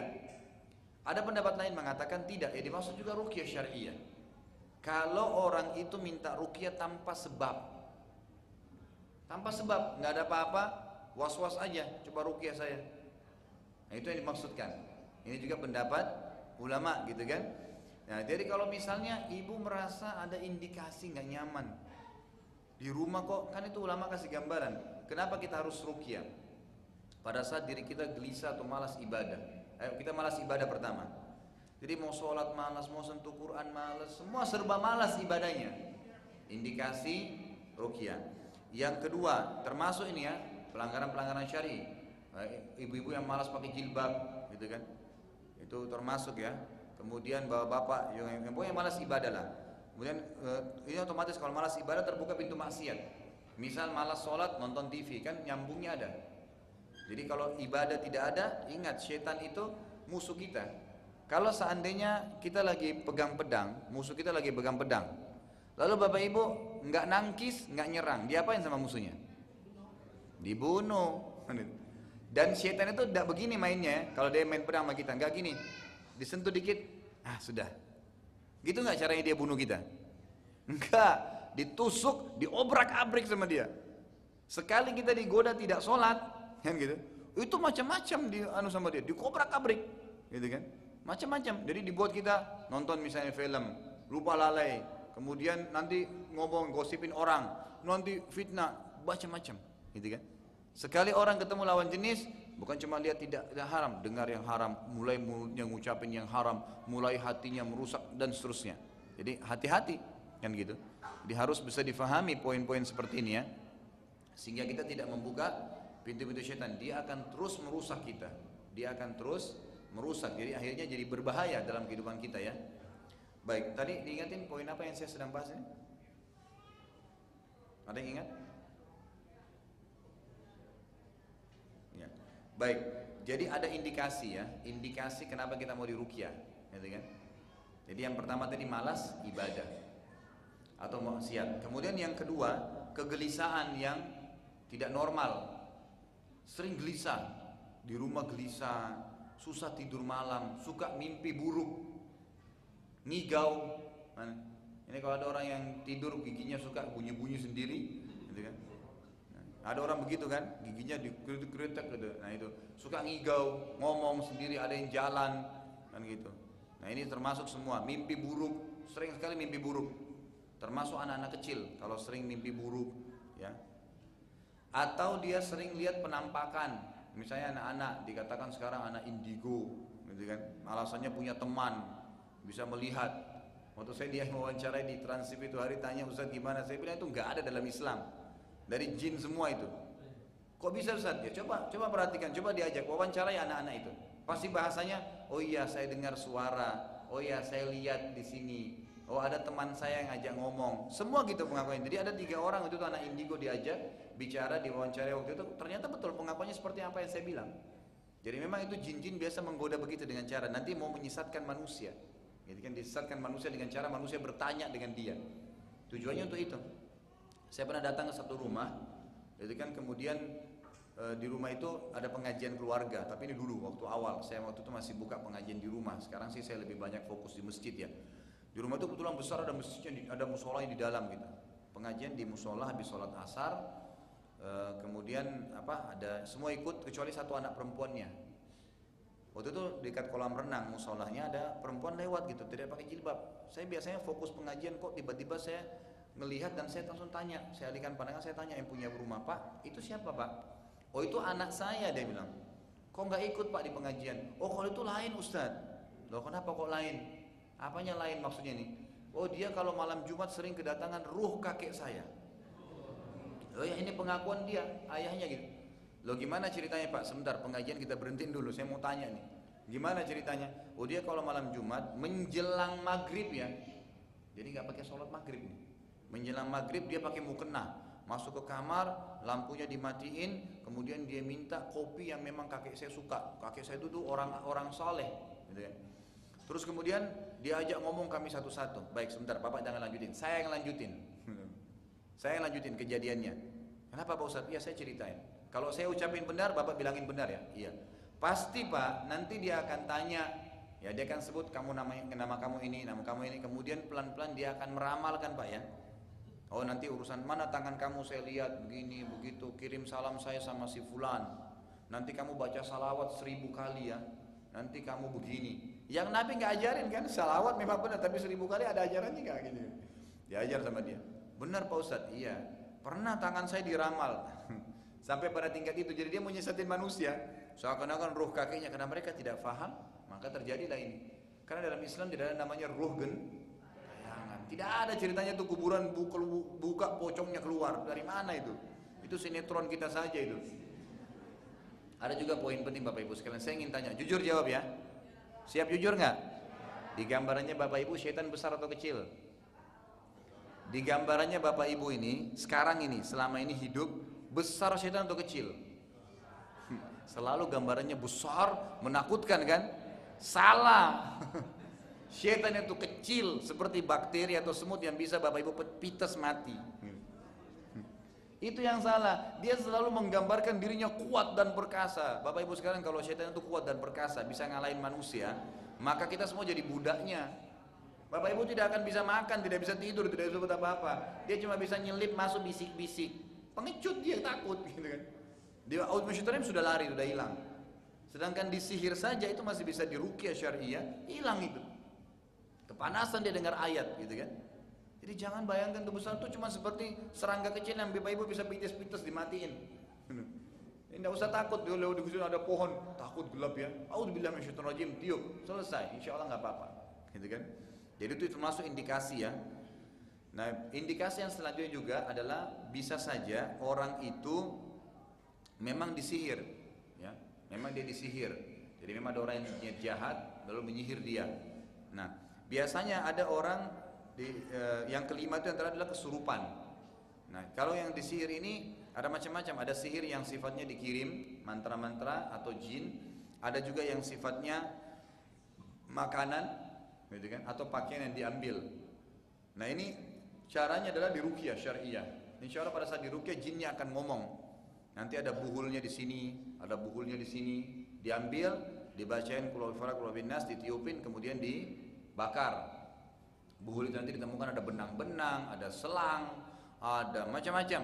Kain kafan lah gitu kan yang digunakan. Itu biasa ada buhul-buhulnya. Kemudian orang kesurupan. Kesurupan ini biasanya sebabnya ada kadang-kadang jin-jin yang iseng gitu. Lewat dia memang masuk ke manusia. Tapi ini orang-orang yang lemah ibadahnya ya. Biasanya ini biasanya kalau dirukyah sekali sudah jinnya pergi. Biasanya kalau dia rajin ibadah nanti jinnya nggak betah keluar Nah juga biasa kesurupan ini disebabkan karena itu tadi datang ke orang-orang yang dianggap pintar, gitu kan? Nanti dikasih air, ya hati-hati, bapak-bapak ini yang sering di koran itu kan, untuk membesarkan alat vital, wah, banyak rame-rame ke sana, itu pakai jin semua itu. Hati-hati, nanti syaratnya disuruh makan ketan hitam. Ukurannya mau seperti apa ini? Ketan hitamnya sebesar itu, gitu kan? Nanti ini, nanti itu, macam-macam, gitu kan? Itu semua dalam Islam tidak ada. Allah sudah menciptakan Anda sempurna, selesai. Ada masalah berobat yang syar'i. Yang bisa minum madu, habatus sauda, ada. Dibekam. Ada gangguan jiwa, ruqyah syariah, gitu kan? Itu penting ya. Baik, saya kasih sedikit tips. Mau nggak? Sebelum bubar. ruqyah syar'i sendiri. Jadi gini, jangan pernah selalu mau diruqyah sama orang. Tapi coba belajar sendiri. Yang pertama, Bapak Ibu coba terapkan pagi dan sore hari, termasuk kalau mau tidur, itu membaca Al-Fatihah sekali, sekali aja. Alif, uh, ayat kursi sekali, al-ikhlas sekali, an-nas sekali, al-falak sekali, al-ikhlas sekali. Uh, apa an-nas sekali. Jadi lima ya. Yang dasar, ini surah-surah dasar, Al-Fatihah sekali. Kemudian ini pernah uh, apa namanya? sahabat Nabi ya mengerukia salah seorang kepala suku Arab yang dihadiahkan hanya 30 ekor e, kambing itu karena merukia dengan Al-Fatihah. Ayat kursi juga pernah Nabi SAW yang menyampaikan bahwasanya tidak akan ya diganggu syaitan orang yang membaca ayat kursi gitu kan. Kemudian Al-Ikhlas, Al-Falak, An-Nas ini juga diperintahkan oleh Nabi SAW untuk dibaca ya termasuk Nabi SAW sendiri pernah disihir oleh Lubab ibn Asam namanya ini salah satu orang Yahudi, kalau salah dari suku Zakir ya. Itu pemuda apa orang-orang Yahudi yang tidak senang dengan Nabi SAW dan kebetulan Nabi dulu punya seorang pembantu dari orang Yahudi. Lalu orang-orang Yahudi ini datang meminta rambut Nabi SAW ya waktu diambil kemudian disihir.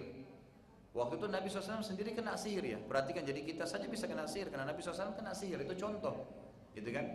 Nabi SAW akhirnya pada saat itu kena sihir, beliau sampai lupa, beliau sampai lupa apakah beliau sudah mendatangi istrinya atau tidak.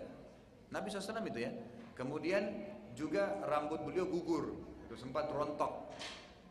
Sampai beliau minta petunjuk kepada Allah. Jadi caranya minta doa kepada Allah SWT. Minta doa. Gitu kan kalau kita merasa nggak nyaman gitu berdoa kepada ya Allah ada apa sebenarnya minta petunjuk. Maka Nabi SAW mimpi melihat dua malaikat datang kepada beliau lalu yang satu duduk di kepala, satu duduk di kaki lalu berkata, yang malaikat ini bicara berdua. Ada apa dengan orang ini? Yang satu bilang dia sedang disihir. Dari mana sihirnya? Dari rambutnya dan bekas potongan sisirnya. Di mana ditaruh? Di sumu, di sumur suku tadi itu Zakir itu kalau salah ya, apa? Suku Yahudi itu di Madinah. Maka Nabi SAW pun terbangun kemudian membawa Ali dan Zubair radhiyallahu anhu ada juga sahabat-sahabat Nabi yang lain lalu ke sana lalu membongkar sumur tersebut dan menemukan rambut beliau dililit di batang e, kurma yang sudah tua kata Nabi SAW kepada Aisyah wahai Aisyah sungguh rambutku sudah aku temukan dan potongan sisir itu di batang e, kurma yang ditaruh di dalam sumur yang sudah tidak dipakai. Lalu Nabi SAW menyuruh Ali radhiallahu memusnahkannya lalu menutup sumur tersebut. Baik. Jadi sihir bisa terjadi ya. Nah tip yang anda lakukan pertama adalah anda membaca lima surah ini dan pada saat itu tadi waktu Nabi SAW disihir oleh Labib, itu di situlah turun surah Al-Ikhlas dan Al-Falak. Ingat ya, jangan pernah anggap remeh Al-Ikhlas, Al-Falak, An-Nas. Ini surah yang luar biasa. Luar biasa. Penganggap remehan terhadap surah ini waktu dibaca tidak akan membuat mempan kepada sihirnya atau kepada jinnya. Makanya harus dibaca dengan betul-betul merenungi. Maka dibaca, kemudian satu-satu kali ditiup ke telapak tangan Bapak Ibu sekalian ditiup ke telapak tangan, kemudian diusap di tubuh. Diusap di tubuh ya. Tapi ini bukan usap, maaf, digosokkan di tubuh. Minta kepada Allah Swt agar usapan ini ya bisa membentengi diri kita dari sihir dan setan-setan jahat. Diusap semua dari kepala sampai ke kaki. Sudah ya? Sekali. Bapak Ibu ulangi lagi yang kedua kali. Baca lagi. Al-Fatihah, ayat kursi, al-ikhlas, al-falak, an-nas sekali-sekali tiup. Niat membakar semua setan-setan dan sihir yang ada di tubuh. Tiup ke telapak tangan kemudian diusap lagi dari kepala. Ini ini diniatkan ya untuk membakar memang. Jadi kalau ada dibakar semua di mata kita, di kuping kita, di leher semua di leher, semua sampai ke kaki. Sudah ya? Dan itu kita harus yakin ya. Karena kata Nabi SAW, ya Allah tidak akan menerima doa dari hati yang lalai. Dalam hadis lain dikatakan, ya berdoalah kepada Allah sementara kalian yakin Allah akan terima. Karena Allah tidak menerima doa doa dari hati yang lalai. Gitu kan? Itu kemudian dibaca, ditiupin, kemudian diusap. Gitu kan? Sudah dibakar semua. Gitu kan? Nah ada retorika yang ketiga, ini kalau dipraktekin biasanya ada reaksi. Nah, ada reaksi itu dan jangan kaget dengan reaksi itu karena itu pembersihan tubuh. Dibaca lagi sekali, ya, kemudian ditiupkan ke telapak tangan dengan bacaan yang sama. Tangan kanan kita ditaruh di perut, tangan kiri ditaruh di dada. Kemudian diusap-usap, ya diusap-usap seperti kita lagi ngusap minyak gosok, ini itu. Sambil baca. Tadi kan sudah dibaca telapak tangan sambil pegang ya. Kemudian dibaca lagi, baca lagi Al-Fatihah, ayat kursi, Al-Ikhlas, Al-Falaq, An-Nas Kemudian setelah dibaca niat untuk mengeluarkan sisa-sisa tadi kalau ada yang terbakar niat dikeluarkan semuanya. Pegang perut kita diusap-usap, dada kita diusap-usap sambil selesai, kemudian tiupkan. Ditiup ke tubuh kita. Kemudian coba Bapak Ibu sekalian praktekin. Ini sudah dipraktekin beberapa kali subhanallah sangat manjur gitu kan. Eh, telapak tangan tadi yang di perut itu niat memegang semua sisa buhul-buhul dan jin yang sudah mati jadi jangan lagi Bapak Ibu tanya, nanti kalau saya keluarin Ustaz, hidup masih hidup dia keluar. Enggak, memang sudah dimatiin gitu. Jadi niat dikeluarin, ditarik sampai ke tenggorokan gitu ya. Itu biasanya umumnya reaksinya muntah. Langsung mules, muntah. Atau sendawa kan gitu. Atau beringus tiba-tiba atau batuk. Nah, semua itu mengeluarkan proses. Ada yang tiba-tiba mau kencing, ada yang mau buang air besar. Nah, itu pengaruhnya. Itu kalau kita praktek sekali, praktek coba sekali aja, praktek sekali kalau belum berefek, coba ulangi. Kedua kali, ketiga kali, insya Allah nanti akan. Kalau ada akan ada, akan keluar. Nah, itu tips yang pertama ya. Jadi terapi rukiah sendiri badan kita. Lakukan pagi dan sore hari. Biasanya yang pernah belajar tenaga dalam, orang yang pernah terima macam-macam, pernah minum dari orang, ya. Apalagi hati-hati ya, memakan konsumsi makanan yang kita tidak tahu asalnya, apalagi haram. Seperti Indonesia ini ada istilah Eh, supaya sembuh dari penyakit asma gitu kan itu makan hati kelelawar nah, kelelawar ini haram dari mana itu kata Nabi SAW perhatikan Allah tidak akan menjadikan kesembuhan kalian dari hal-hal yang ia haramkan. Nggak mungkin. Jadi kalau obat ada bahan haramnya tinggalkan. Baik. Yang kedua anda merukia air minum. Air minum. Bagaimana caranya? Kalau ada air zam-zam lebih baik.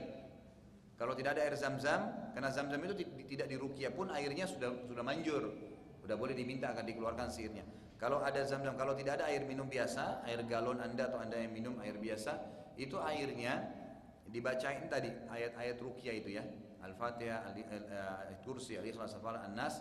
Kalau anda boleh hafal lagi surah-surah lain bagus gitu kan, tentang ayat-ayat Musa alaihissalam waktu membatalkan sihirnya penyihir-penyihir Fir'aun, gitu kan. Ditiupkan. Niatkan agar air ini bisa menghilangkan semua ya sihir-sihir dan buhul yang ada di tubuh dan setan-setan yang jahat. Kan gitu. Maka itu itu lebih afdal kalau tidak tidak ada nggak apa-apa tapi lebih baik dan lebih reaksinya besar kalau pakai daun bidara. Tahu daun bidara nggak? Di Indonesia orang bilang itu pohon apel India. Jadi kalau bapak ibu lagi ke tukang-tukang kebun yang jual-jual pohon tanya saya pesan pohon apel India. Buahnya itu seperti apel malang, warna hijau manis. Daunnya besar-besar. Subhanallah, daun ini dipakai untuk mandiin jenazah dan untuk rukyah. Itu setan paling tidak suka dengan daun itu. Hmm. Nah itu diambil sunnahnya tujuh lembar, tujuh helai. Dan saya punya di rumah, subhanallah itu pohonnya kalau kita petik daunnya tumbuh lagi.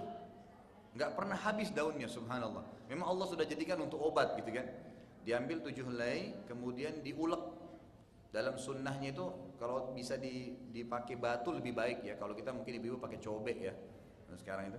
Dari batu karena di dalam sunnah dikatakan dihancurin dengan dua buah batu zaman dulu begitu zaman Nabi SAW jadi di, di, dibuat sampai halus sekali. Kalau yang saya pernah buat itu memang dihalusin dikasih air dikit dihalus sampai kayak cabai yang mau di apa hidangkan gitu kan. Kalau perlu lebih halus lebih bagus gitu. Kalau misalnya dia mengatakan saya mau blender ya sudah blender nggak masalah gitu kan nah kalau perlu mulai sekarang bapak ibu buat jus daun bidara gitu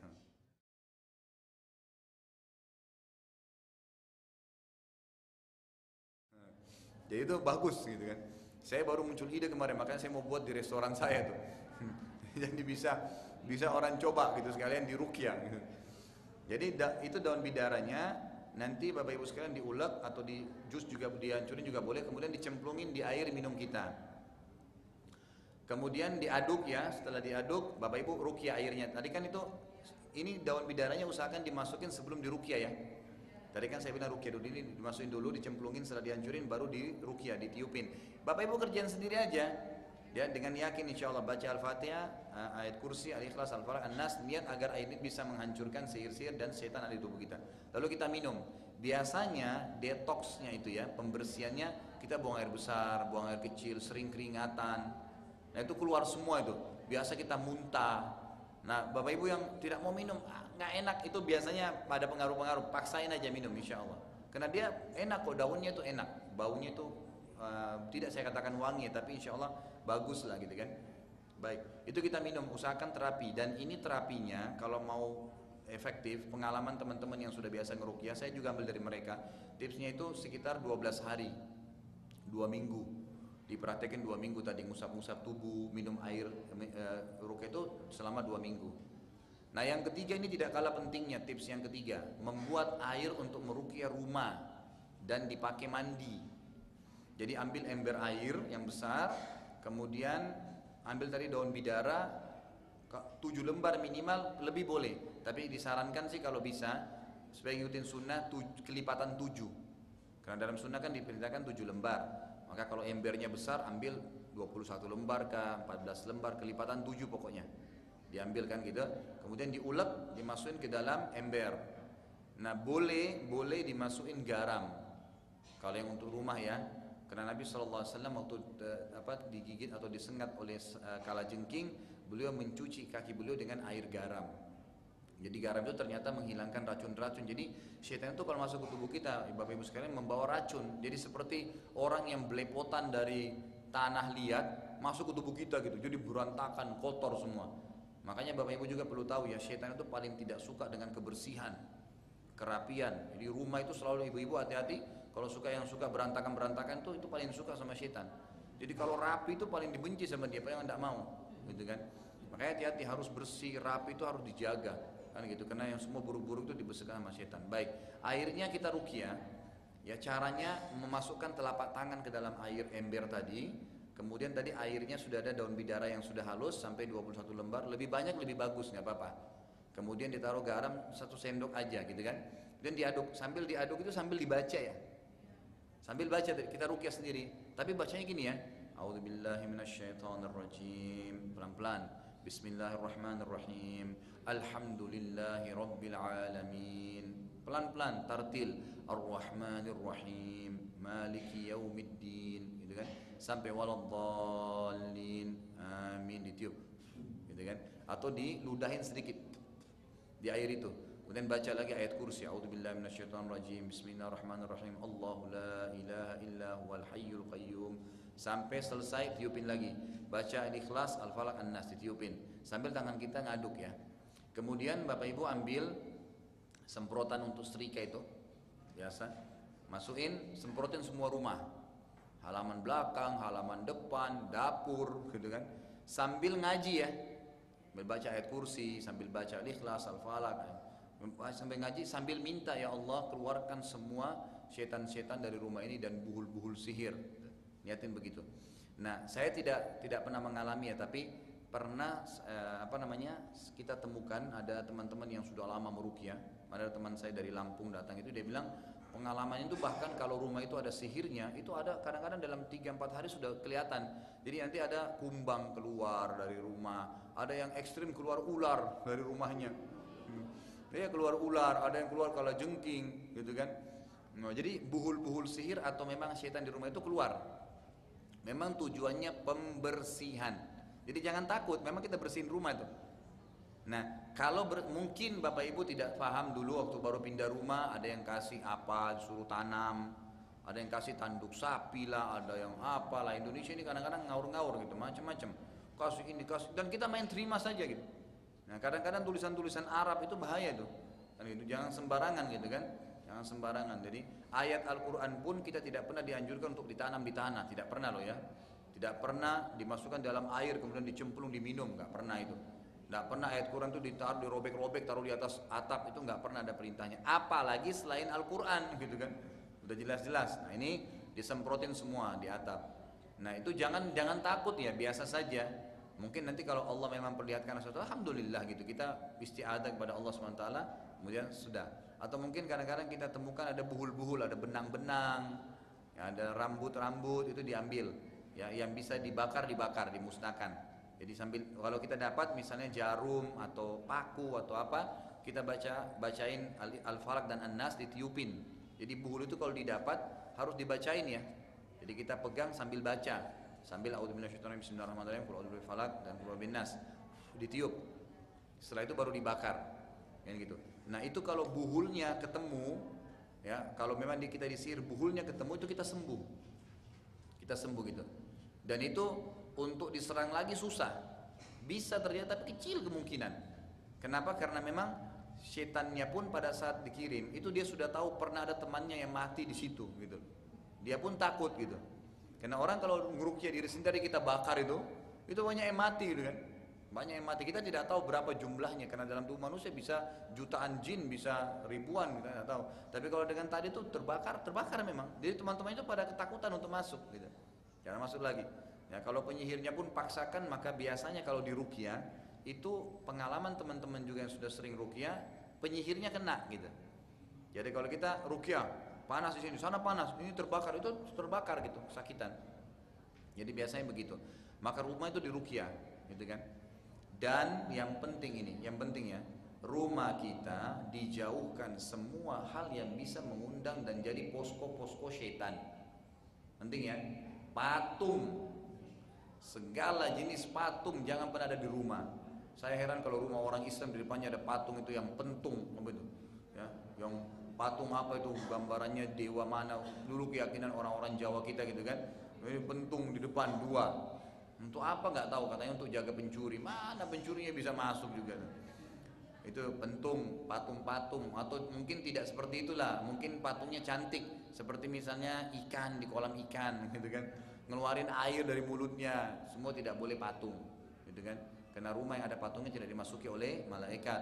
Termasuk penting Bapak Ibu sekalian. Jangan tersinggung. Foto-foto.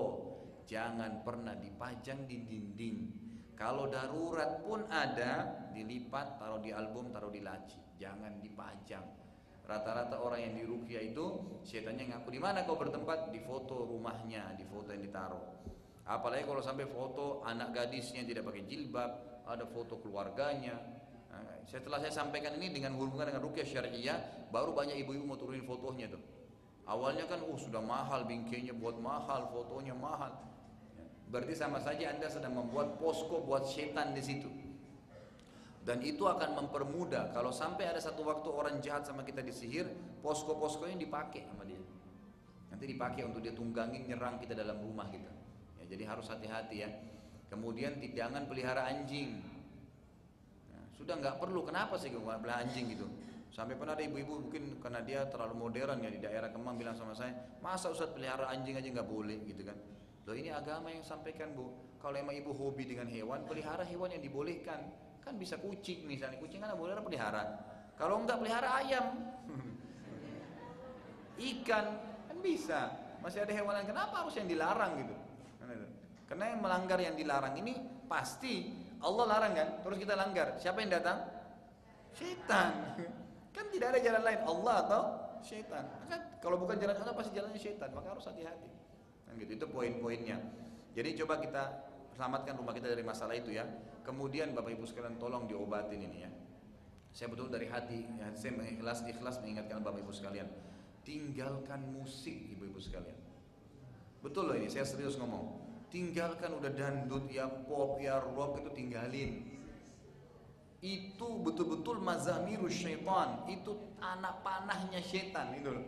Abu Bakar mengatakan itu anak panah syaitan bisa merusak dan menguasai hati kita. Kita dengar Al-Quran, Bapak Ibu sekalian, itu setiap hurufnya 10 pahala. Kenapa nggak dengerin tilawah dari pagi sampai malam nggak apa-apa? Saya di rumah saya itu saya pasangin parabola, 24 jam saya pasang yang live dari Mekah tuh. Quran, sholat, Quran, sholat. Gitu kan. Kenapa nggak buat seperti itu? Kenapa sih? Kenapa emang kalau rumah kita Al-Quran semuanya? Nggak ada masalah. Malah setan kalau lewat mau masuk, wah ini nggak bisa nih, ya, terbakar, lari lagi dia pindah tempat lain. Kenapa? Coba alihkan, gitu kan? Anak-anak jangan bangga kalau menjadi artis atau menjadi penyanyi. Coba, kenapa kita nggak bangga kalau dia menjadi hafal Quran? Gitu kan? Ibu-ibu juga kalau lagi marah doain anak-anaknya yang baik ya. Tahu sudah tahu belum Syekh Sudes kenapa jadi imam haram? Itu gara-gara dia beliau cerita ditanya kenapa dia bilang karena doa ibu saya. Jadi saya dulu kalau nakal, ini dinukil juga saya tidak dengar langsung dari beliau, teman-teman yang saya bisa percaya bilang, itu beliau bilang, kalau saya dulu nakal sekali waktu saya kecil gitu kan, ibu saya kalaupun marah cuma bilang begini, pergilah ke haram supaya semoga kau jadi imam haram. Lagi marah masih doain supaya jadi imam haram gitu. Allah terima gitu kan. Jadi doa yang baik-baik, jangan doa-doa yang buruk gitu kan. Jadi tolong coba belajar, seminggu aja coba praktek, jangan dengar lagu, jangan dengar musik, konser-konser, dandut-dandut semua itu ditutup, gitu kan? Coba alihkan. Kalaupun darurat TV, hal-hal yang bermanfaat. Sekarang kan ada istilah pasang parabola dulu, parabola sunnah. Gitu. Nontonnya itu TV Roja, TV Wisol, TV Insan TV gitu kan. Ya memang tiap hari ceramah gitu kan, tilawah. Kenapa nggak dilakukan itu? Itu positif. Saya pasang di rumah saya, alhamdulillah sangat baik gitu ya. Jadi kita tiap hari. Jadi itu dicorong ditinggalkan. Kemudian hal-hal yang sunnah seperti masuk rumah baca eh, assalamualaikum. Kemudian kalau makan tangan kanan, ya minum tangan kanan, jangan bernafas di makanan, baca bismillah itu penting. Kata Nabi SAW, kalau orang masuk rumahnya lalu dia mengatakan Assalamualaikum, salam buat keluarga itu dirinya sendiri.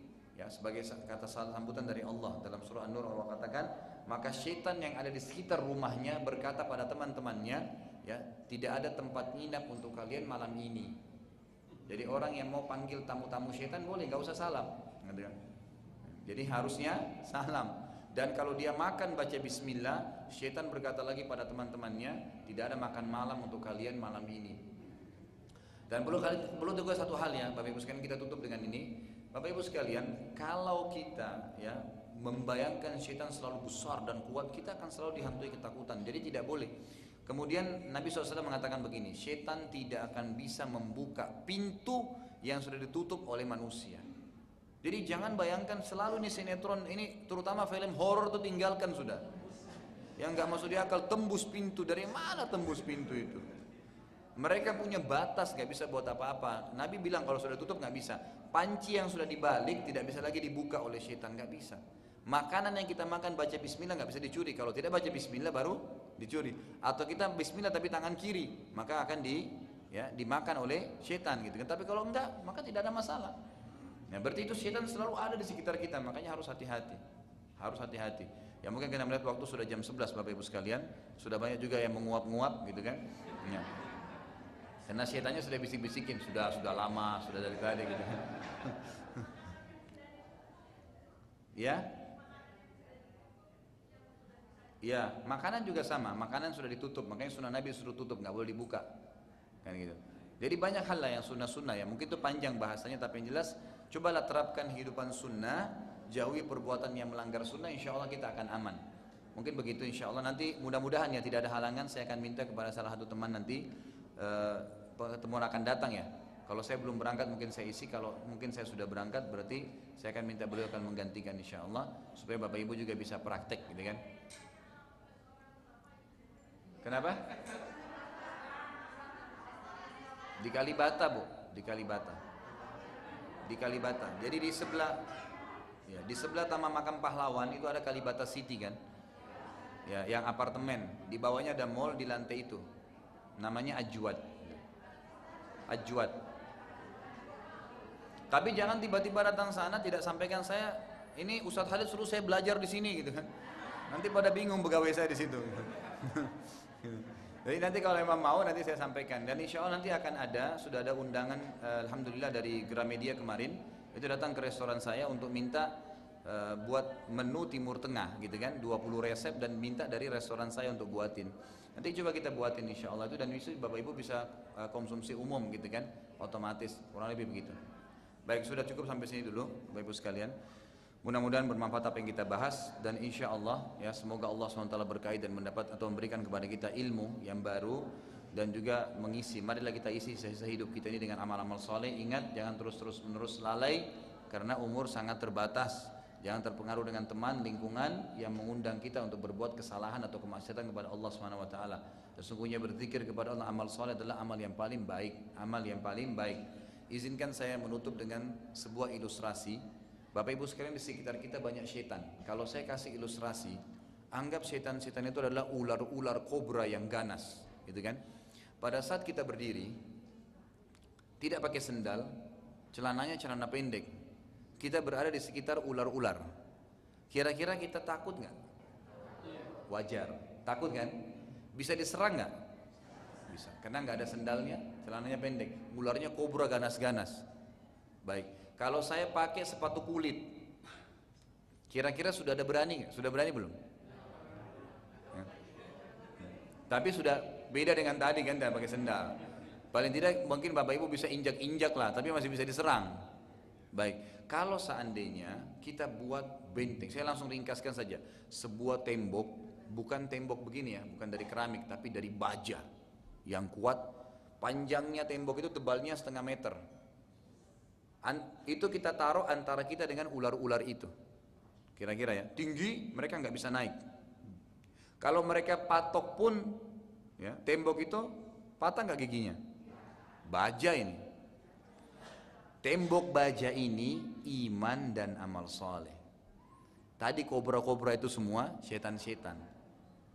Kapan kita telanjang, nggak punya ibadah, lemah imannya, ya digrogotin, dibisain mati. Tapi kalau kita punya iman dan amal soleh, koko yang halal, nikmat yang haram tinggalkan, maka tidak akan pernah bisa. Dia nyerang, dia sakit, gitu kan? Dia malah yang sakit, maka bekali diri kita dan harus sudah harus berubah menjadi lebih baik. Mungkin begitu kalau ada benar dari Allah, kalau ada salah dari saya mohon dimaafkan. Subhanakallahumma bihamdika asyhadu an la ilaha illa anta. Wassalamualaikum warahmatullahi wabarakatuh.